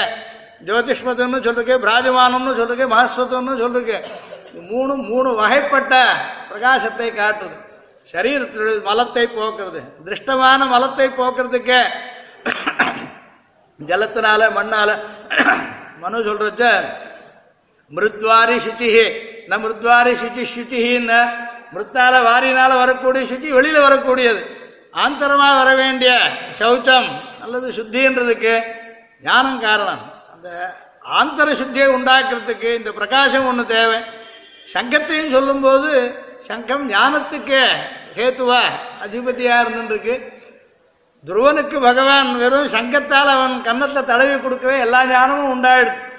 அவன் சொல்லவும் சொன்னான் ஏக அந்த பிரவிஷ மம வாச்சமிமாம் பிரசுப்தாம் சஞ்சீவயதி. ஏதோ சொல்லணும்னு எண்ணம். சொல்ல ஒன்றும் தெரியல. தம் விவக்ஷந்தம் அத்தத்விதம் ஹரிஹி அப்படின்னார் பாகவதத்தில். உதடு அசைறது பார்த்தா ஏதோ சொல்லணும்ன்ற எண்ணம் வரும் சப்தம் வரல. என்ன சப்தம் பிரயோகிக்கிறதுன்னு தெரியல. விவக்ஷந்தம்ன்றது இந்த பிரயத்னத்துலேருந்து தெரியுது. ஏதோ விவக்ஷை இருக்கு சொல்லணும்ன்ற ஆசை இருக்கு ஆனால் அத்தத்விதம் என்ன சொல்லணும்னு தெரியல. அப்படிப்பட்ட பஸ்பர்ஷ பாலம் கிருபையா கபோல அப்படிப்பட்ட குழந்தையை பார்த்து அவனுடைய கன்னத்தில் தான் பிரம்மமயேன கம்புனா வேதாந்தங்கள் எல்லாத்தையும் உட்கொண்டிருக்கக்கூடிய சங்கல விசேஷம் எதுக்காக சொல்றதுன்னா சுட்டா கூட வெள்ளையாதான் சாம்பல் கூட கருப்பா இருக்காது. சங்கனுடைய பெருமை சங்கு சுட்டாலும் வெண்மை தரும். சங்க பாண்டர ஏவா அப்படின்னு சொல்லிருக்கு அதான் இந்த சங்கத்துக்கு திருவங்கையாழ்வார் அழகா சொல்ற பெருமாளை பார்த்து நீ சங்கத்தை எடுத்துட்டு போய் ஒருத்தருக்கு தடவினியானா அவளுக்கு ஞானம் உண்டாகும். நீ கையில சங்க வச்சுட்டு எங்கிட்ட சிஷியனாவா அப்படின்னு. வெண்சங்கம் ஒன்னேந்திய கண்ணா நிந்தனக்கும் குறிப்பாயில் கற்கலாம் கவியின் பொருள் தானே அது அந்த அளவுக்கு தான் அனுபவிக்கிற மாதிரி பகவானே கூட உபதேசிக்க முடியாது. பெரும்புறக்கடலை என்ற அழகான ஒரு தசகம். தர்மபுஞ்சானத்தை பற்றி எல்லாம்னா சாச்சிருக்காரு ஆழ்வார். திவ்ய பிரபந்தத்தை தர்மபுஞ்சானம் சொல்லிருக்கான்னு கேட்குறவா உண்டு. நேரம் அந்த தசகத்தில் இருக்கு. பண்ணினை பண்ணில் நின்றதோர் பான்மையை பாலுள் நெய்யினை மால் உருவாய் நின்ற விண்ணினை விளங்கும் சுடற்சோதியை வேள்வியை விளக்கின் ஒளி தன்னை மண்ணினை மலையை அலநீரினை மாலை மாமதியை மறையோர்தங்கள் கண்ணினை கண்களார் அளவும் கண்டு நின்று கண்ணமங்கள் கண்டு கொண்டேனே இந்த மாதிரி ஒன்னாலையும் சொல்ல முடியாது நீ என்கிட்ட கத்துக்கோ அப்படின்றார் ஆழ்வார். அப்பவும் வெண்சங்கம் ஒன்னேந்திய கண்ண அப்படின்னு அது கூட ஒரு விசேஷமாக சொல்லிருக்கு உனக்கும் இந்த ஞானம் வரட்டும் சங்கத்தையும் இந்த ஞானம் சேரட்டும் அடுத்து துருவனை போல வேற யாருக்காவது நீ தடவினியான திருவங்கை ஆழ்வாருடைய கவித்துவம் கூட அவனுக்கு வந்து சேரும் அப்படின்ற மாதிரி பெருமையாக சொல்லும் அதனால இந்த ரெண்டு ஆயுதங்களை தரிக்கிறதுனுடைய ஔச்சித்யம் தனு தனுஷைனோகோ சம்ஸ்கிருதித்வாத். இதுலேருந்து எப்படிப்பட்ட சம்சயமாக இருந்தாலும் மச்சான அன்னிதா ஞானம் விபரீத ஞானங்களா இருந்தாலும் தாராக போயிடும். இது தரிக்கிறதும் இதை நித்தியம் ஸ்மரிக்கிறது. அதுக்காக ஒரு சம்ஸ்காரம் இருக்குது இந்த துவாசோர்து புண்டத்தை இட்டுண்டு அதுக்கப்புறம் இந்த தியான ஸ்லோகங்களை சொல்ல வேண்டியது அவசியம்னு இருக்கிறதுனால் அதன் மூலமாக இந்த சம்ஸ்காரம் பிரதி தினம் அகரகா பண்ண வேண்டியதான ஒரு சம்ஸ்காரமாக அமையிறது. அதனாலேயும் இந்த தப்த சக்கராங்கனம் தேவை. அடுத்தது பிரியத்வாத். ரொம்ப இஷ்டமான சமாச்சாரமாக இருக்க வேண்டியது நமக்கு. சீத்தைக்கு பெருமாளுடைய நானொலி கேட்டபோது பெருமாள் லங்கைக்கு வந்துட்டார். நானொலி கேட்ட உடனே இனிமே நம் காரியம் சித்தம்.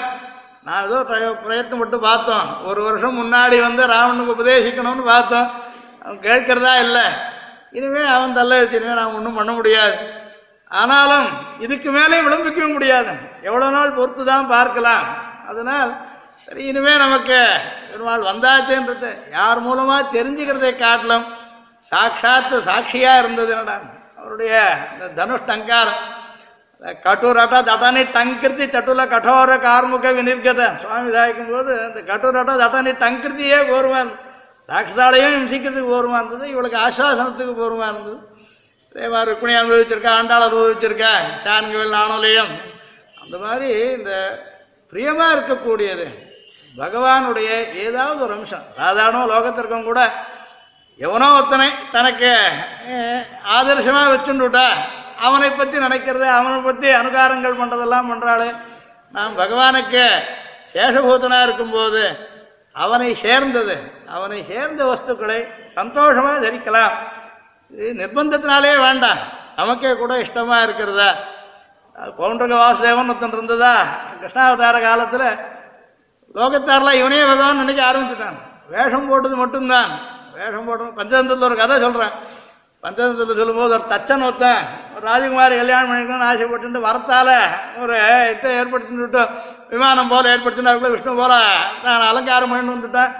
கடைசியில் இவனுக்கு ராஜாவுக்கு என்ன ஒரு ஆபத்து ஏற்பட்டது. இவனை போய் பிரார்த்திக்க ஆரம்பிச்சுட்டான் பகவான் பார்த்தாடே நம்ம வேஷம் போட்டேன் அவனால் காரியம் ஆகலைன்னு நமக்கு பேர் கெட்டு போடணும் இவனை வியாதிமாக வச்சுட்டு பெருமான அந்த ராஜாவுக்கு விஜயத்தை ஏற்படுத்தி கொடுத்துட்டான்.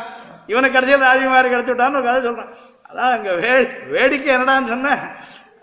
பிரியமாக இருக்கக்கூடிய வஸ்து லோகத்தில் தாங்களாக ஒருத்தர் சொல்லாதையும் கூட எத்தனையோ காரியங்கள் வாண்டான்னாலும் சிலர் பண்ணுறேன் ஏண்டானா எனக்கு பிடிக்கிறது. எனக்கு இஷ்டமாக இருக்கு. அது அவிஹிதமாக இருக்கிறதுல கூட உண்டாருது. விஹித்தமாக இருக்க விஷயத்தில் கேட்க வேண்டியதில்லை. ரொம்ப பிரியமாக நாம் இதை ஏற்றுக்க வேண்டியது. அதாவது சுதர்சனம் இருக்க இடத்துல என்னென்ன க்ஷேமங்கள் இருக்குன்றதுக்கு நிறைய பிரமாணங்கள் எடுத்திருக்காரு சுவாமி. இது இருக்க இடத்துலையே அஜானங்கள் இருக்கிறதில்ல துர்பிக்ஷம் இருக்கிறதில்ல மற்ற பயங்கள் இருக்கிறதில்ல கிரகங்களுடைய பாதிப்பு இருக்கிறதில்ல. சம்சாரத்தையும் போக்குற அளவுக்கு இதுக்கு சாமர்த்தியம் இருக்குன்னு நிறைய பிரமாணங்களோட மேலே எடுத்து காட்டுறேன் அதனால் இப்படிப்பட்டது நமக்கு. யாரும் சொல்லாந்தா கூட நாம இஷ்டப்பட்டு ஏற்றுக்கலாம் விதியம் இருந்துருத்துனா கேட்க வேண்டாம். அதனால பிரியமாக இருக்கிறதுனா பிரியம் யாருக்கு?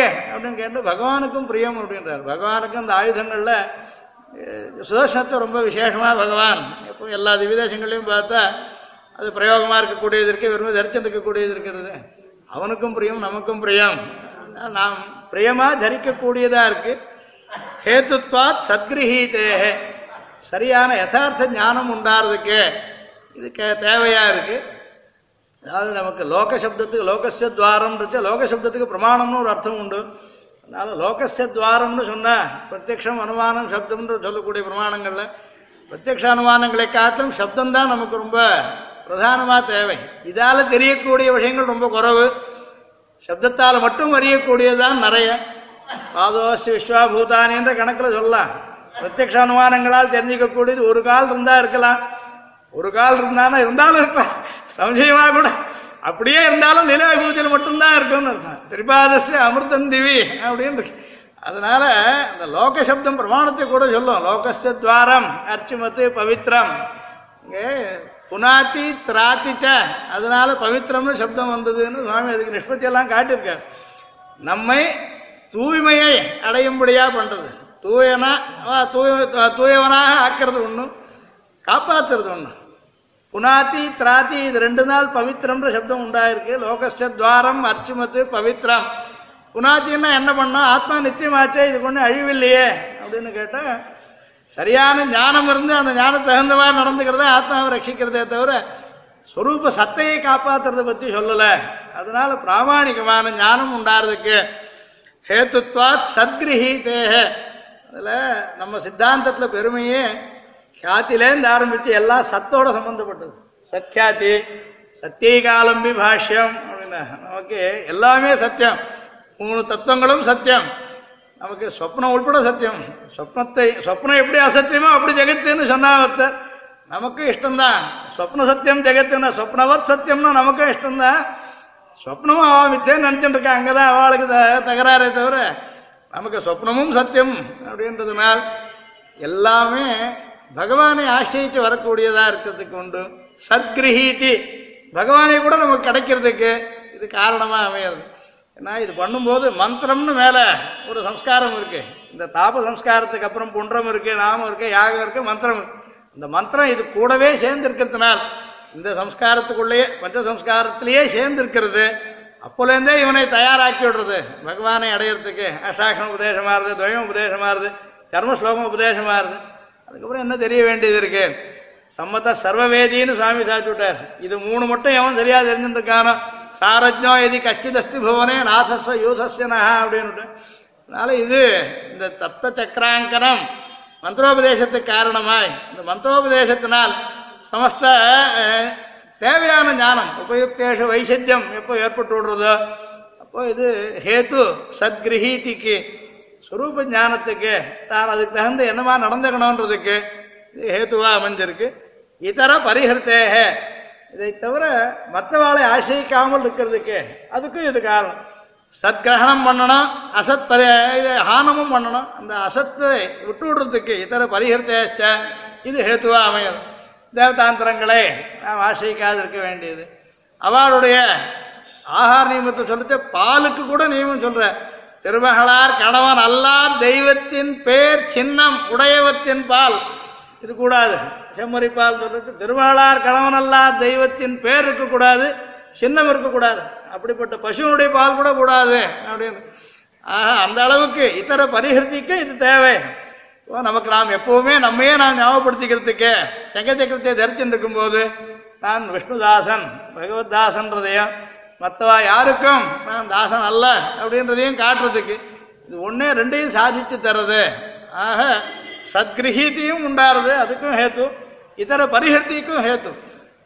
காணிலும் உருப்பொலார் செவிக்கினாத கீர்த்தியார் வேணிலும் வரந்தர மிடுக்கிலாத தேவரை அப்படின்னு திருமஷாழ்வ பார்க்கறதுக்கு கூட நல்ல ரூபம் கிடையாது.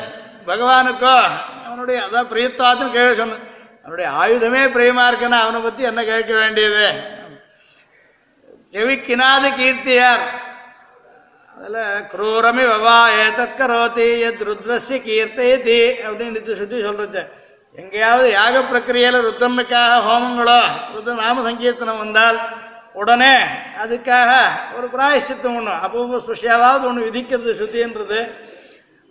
ஆனால் பகவானுக்கு இது இதம் கீர்த்தனீயஸ்ய கேசவசிய மகாத்மனா கீர்த்தனீயன் பகவான்.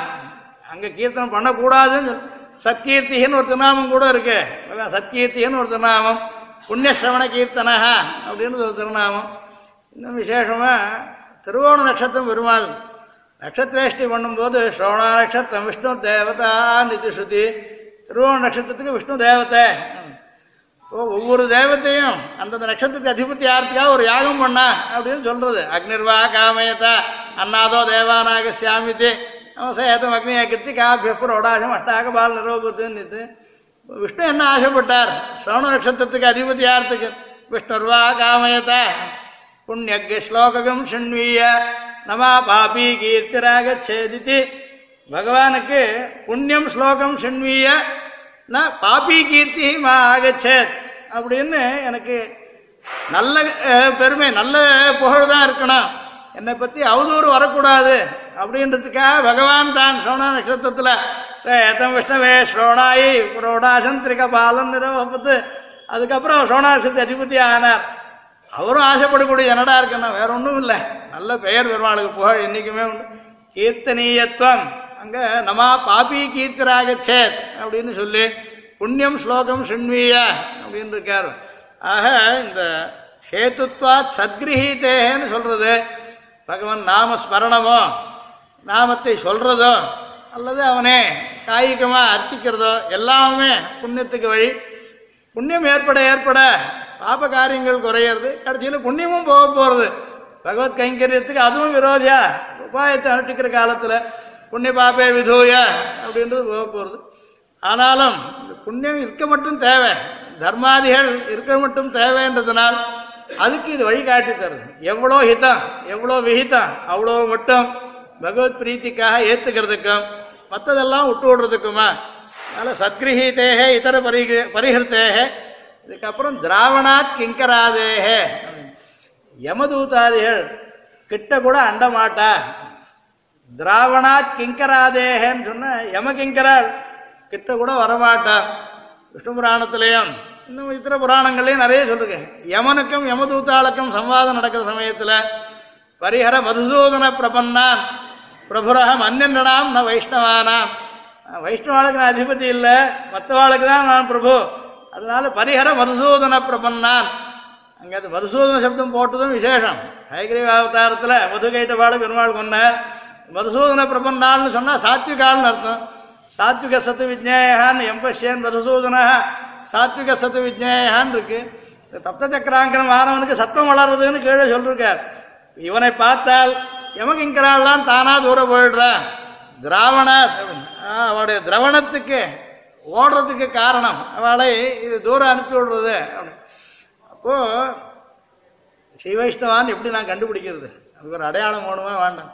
இல்லை போர்டு போட்டுப்பாளா யாராவது நான் ஸ்ரீவைஷ்ணவன் அதுக்காக எப்படி கண்டுபிடிக்கிறதுன்றதுக்காக தான் இதை சொன்னது. அதான் முதல் காரணமாக சொன்னார் லக்ஷ்மத்வாத ஆத்ம வர்த்துவம் யார் வேணாலும் பார்த்த உடனே தெரிஞ்சுக்கும்படியா ஒரு அடையாளம் இருந்ததுனாலே அதை பற்றி விசாரம் இல்லை.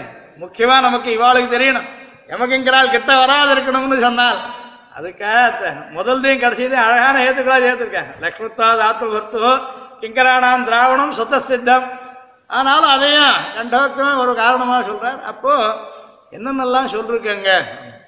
ஏ கண்டலக்ன துளசி நளினாட்சமாலாக ஏ பாகுமூல பரிச்சின்னித சங்க சக்கராக ஏவா லலாடு ஃபலகே ரசதூர்தகுன்றாக தே வைஷ்ணவாக புவனமாசு பவித்ரயந்தி வைஷ்ணவா என்னார்னு எப்படி கண்டுபிடிக்கிறது?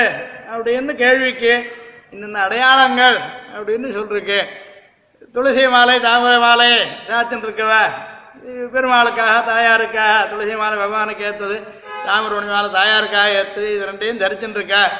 இது ஒரு லட்சணம். பாகுமூலத்தில் பரிச்சின்னித்த சங்க சக்கராக இது சங்க சக்கரத்தை பாகுமூலங்களை தரிச்சுட்டு இருக்கா?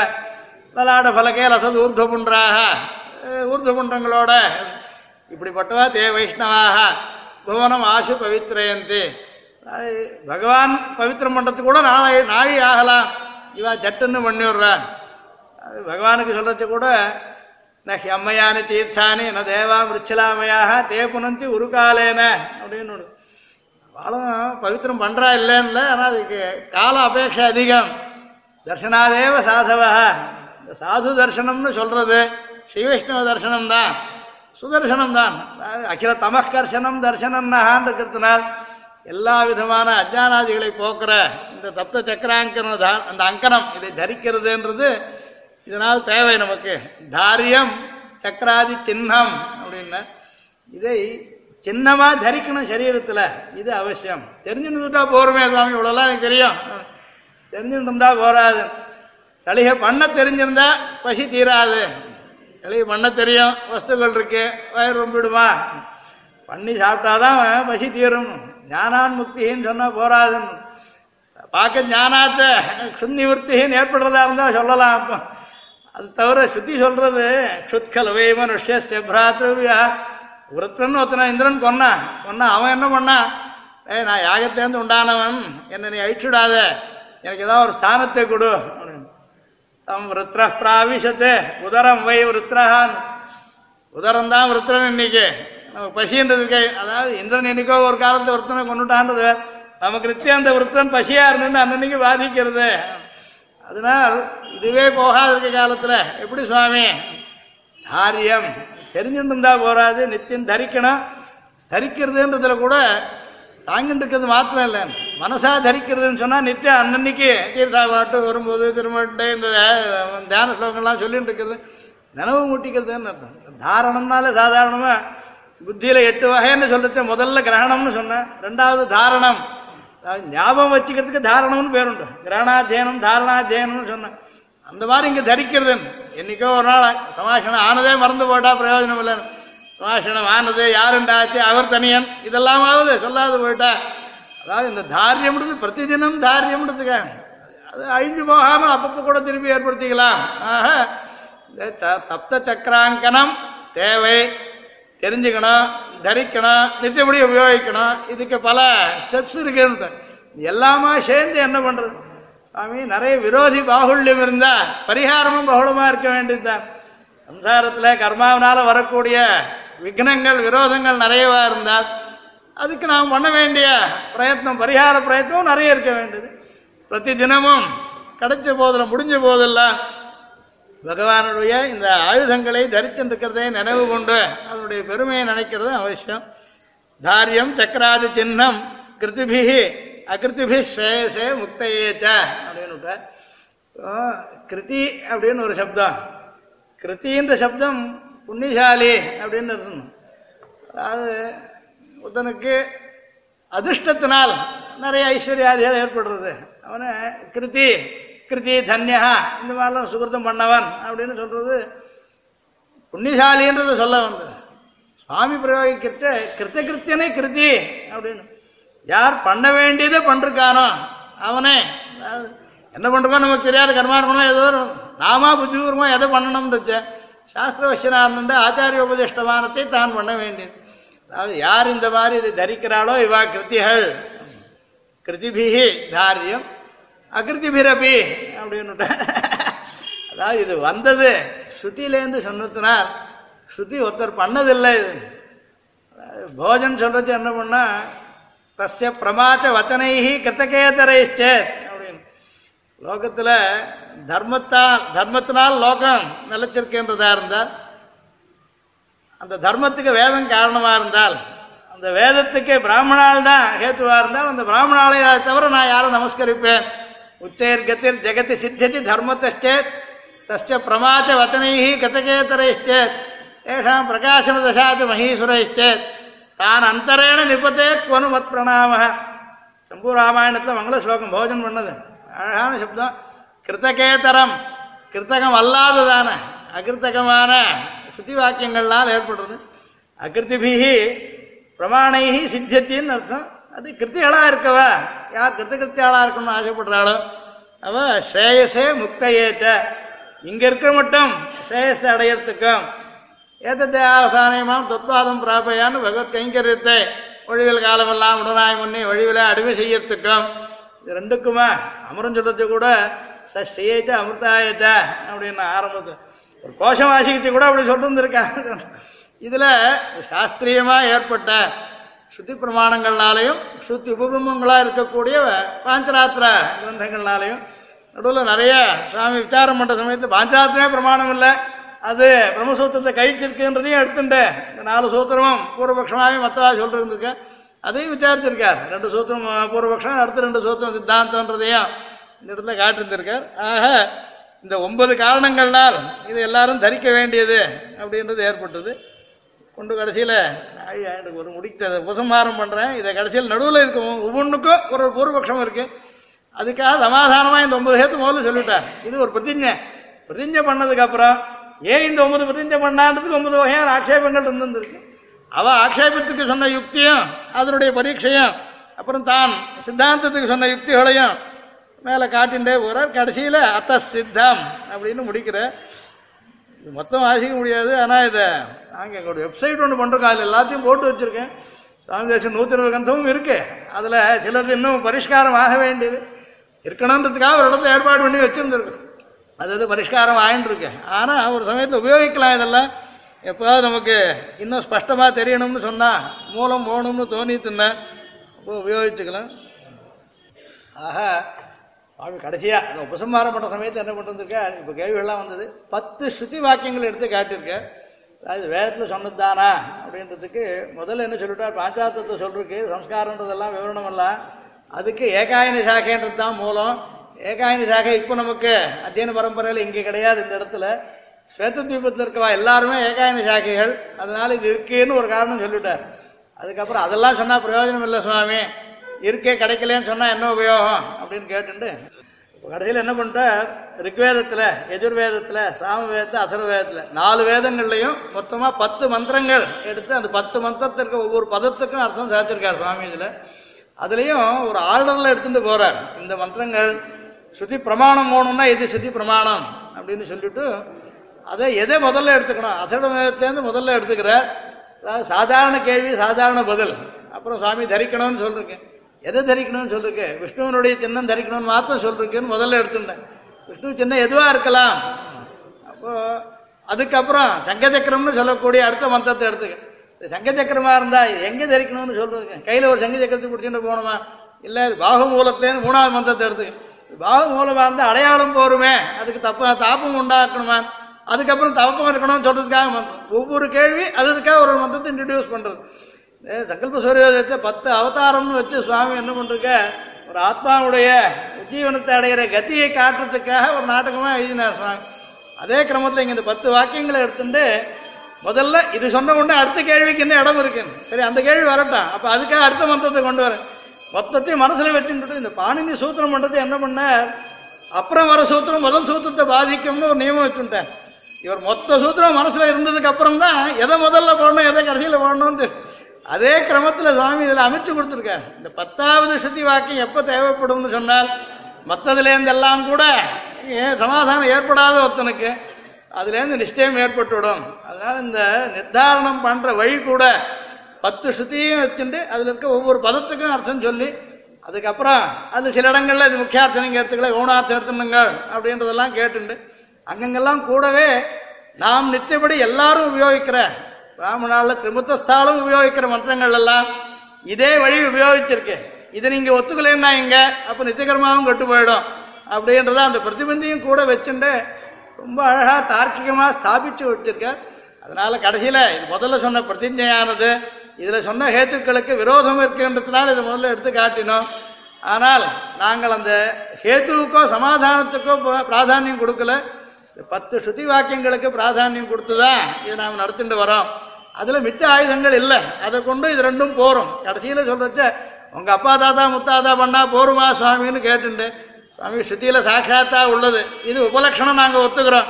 ஆனால் இந்த சொன்ன அம்சத்தை கண்டோக்தத்தை விட்டுவிடாமல் இருக்கிறதுக்கு இப்போ இந்த மாதிரியான அனுஷ்டானம் நடந்துட்டுருக்கு.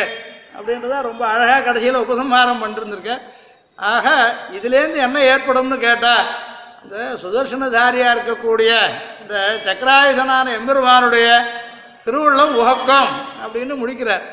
இப்படி கருடதண்டங்கள் சாய்க்கிறத? கருடத்வஜ தோஷாய கீதோ கருடதண்டக அப்படின்னா அந்த மாதிரி இந்த இதுகளுக்கு ஆழ்வார்கள்னு சொல்றது. சக்கரத்தாழ்வான் சங்காழ்வான் இந்த ஆழ்வார்களுடைய திருப்தி மூலமா அது தரிச்சுட்டு இருக்க பகவானுடைய திருப்தி ஏற்படுறது. அதை தரிக்கிறதுன்றதுக்கு இங்க ஒரு விசேஷம் நாம் இதை தாப மூலமா சரீரத்திலேயே கூட தரிக்கிறோம். ஆக இந்த கொடுத்த நாழியில அஞ்சு சம்ஸ்காரங்களில் முதலாவதான தாப சம்ஸ்காரத்தை பற்றி இந்த தாப சம்ஸ்காரமானது வலது பாகுவில் சக்கரமே பெருமாளுக்கு சில திவிதேசங்கள்ல வலது கையில் சங்கு கூட இருக்கு. ஆனாலும் பிரமாணங்கள்லாம் சொல்லிட்டு அது வித்தியஸ்தம்னு சொல்கிறோம் சுவாமி கூட வித்தியஸ்த நூனம் வரையோ கரசம் அனையோ கரசம் பிரயோகம்னு சொல்லும்போது இப்போ சுவாபாவிகமாக ஏற்பட்டது வலது கையில் சக்கரம் தான் இடது கையில் சங்கம் தான்றது. அதுக்காக அதே கிரமத்தில் நாம் வலது பாகு மூலத்தில் சக்கரத்தினுடைய அங்கனமும். அதில் சில வெவ்வேறு லோகங்கள்லாம் சொல்லிருக்கு அதில் செப்பாக இருக்கலாம் வெள்ளியாக இருக்கலாம் தங்கமாக இருக்கலாம்லாம் சொல்லிருக்கு எதால் இதை நாம் சுட வைத்துண்டு அதுக்கு ஹோமாதிகளும் இருக்குது இது நிறைய பிரக்கிரைகள் உண்டு. இது கிரமமாக ஒரு சம்ஸ்காரம் இதை ஏற்படுத்திண்டு இதனால் தப்தமாக இருக்கிற ஒரு லோகமயமான இந்த அடையாளத்தினால் பாகு மூலத்தில் அங்கனம் பண்ணிக்க வேண்டியது. இது சுத்தி சித்தமானது அப்படின்றதா சுவாமி இதில் ஸ்தாபிச்சிருந்திருக்க பஞ்ச சம்ஸ்காரத்தில் ஒரு சம்ஸ்காரத்தை பற்றி ஏதோ யதாமத்தி விஞ்ஞாபிச்சிருக்கேன். சில யந்திரத்தை கொண்டு வரணும்னு நினச்சதுனால சில கஷ்டங்கள். யந்திரத்து பின்னாடி போனால் சமம் தான் சுவாமி மாதிரி இருக்கவாள்லாம் இன்னும் பரிசுத்தமாக அந்த பழைய கிரமத்தையே வச்சுட்டு இருந்திருக்கேன். ஆனாலும் இந்த காலத்தால் சில பேருக்கு உபயோகமாக இருக்குமோ அப்படின்றதுக்காக முக்கியமாக சிலது பிரமாணங்களை தேடுறதுக்கு சௌகரியன்றதுக்காக தான் இதை ஏற்படுத்தின்னு வரும். சட்டு நேரம் ஒருத்தர் கேட்குறார் தர்த்தவே சர்ஷணீந்திராக அப்படின்னு ஒரு தர்த்தவேன்னா என்ன அர்த்தம்? சர்ஷணீந்திரான்னா என்ன? சுவாமி நிறைய அர்த்தம் இருக்கேன் கிட்டத்தட்ட ஒரு முப்பது பாணினி சூத்திரம் கோட் பண்ணிருக்காரு. இந்த ஒரே அதிகாரத்துக்குள்ளவே இத்தனை நியாய சூத்திரங்கள்னால் இந்த பதம் இப்படி சித்திக்கிறது. இது இந்த லகாரம் இந்த தாத்து இந்த பதம் இந்த மாதிரி நிறைய விஸ்தாரம் காட்டிருந்திருக்கேன் அப்போது சுவாமியுடைய தனியாக ஒரு வியாக்கரணத்தை கிரந்தம் எழுதலேன்ற குறையே வேண்டாம் சுவாமியுடைய எல்லா கிரந்தங்களையும் வியாக்கரணத்தை உபயோகிச்சிருக்காரு சுவாமி. அதை தவிர வியாக்கரண பிரக்கிரியை அனுசரித்து தான் எப்பவுமே சுவாமியுடைய வாத சைலி இருந்திருக்கு ஆக இப்படிப்பட்ட உயர்ந்த சாஸ்திர கிரந்தம் வாத கிரந்தம் இது.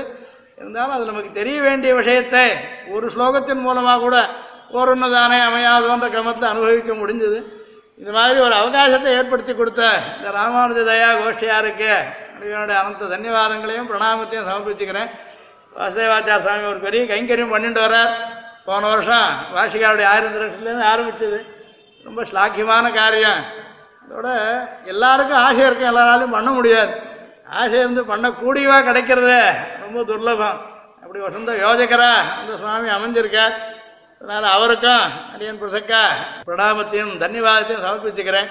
இப்படியே மேற்கொண்டு இதில் ஒரு சுவார்த்தம் கூட நாம இந்த மாதிரி எங்கேயாவது சேர முடிஞ்சா பூவோடு சேர்ந்து நாருக்கும் தான் மனம் உண்டாகட்டுவேன் அடியனையும் திருவுள்ளத்தை வச்சுக்கிட்டோம்னு பிரார்த்திச்சுட்டு இந்த வார்த்தையை நிறுத்திக்கிறேன். கவிதார்க்கிக சிம்ஹாய கல்யாண குணசாலினே ஸ்ரீமதே வெங்கடேஷாய வேதாந்த குரவே நமः. இதுவரை சமாஸ்ரயணம் என்ற தலைப்பிலே உபன்யாசத்தை நாம் கேட்டோம். அதிலும் தாப சம்ஸ்காரத்தின் மகத்துவத்தையும் முக்கியத்துவத்தையும் நாம் நன்கு அறியும்படி இந்த உபன்யாசம் அமைந்திருந்தது. இதை நமக்காக சாதித்தருளிய சோகத்தூர் ஸ்ரீ உவே ராமானுஜாச்சார் சுவாமிக்கு அடியவங்களுடைய தன்யவாதங்களை சமர்ப்பித்துக் கொள்கிறோம். அடுத்த வாரம் வைஷ்ணவ தர்மங்களில் ஒன்றான சரணாகதி பற்றிய உபன்யாசத்தை நாம் கேட்கலாம்.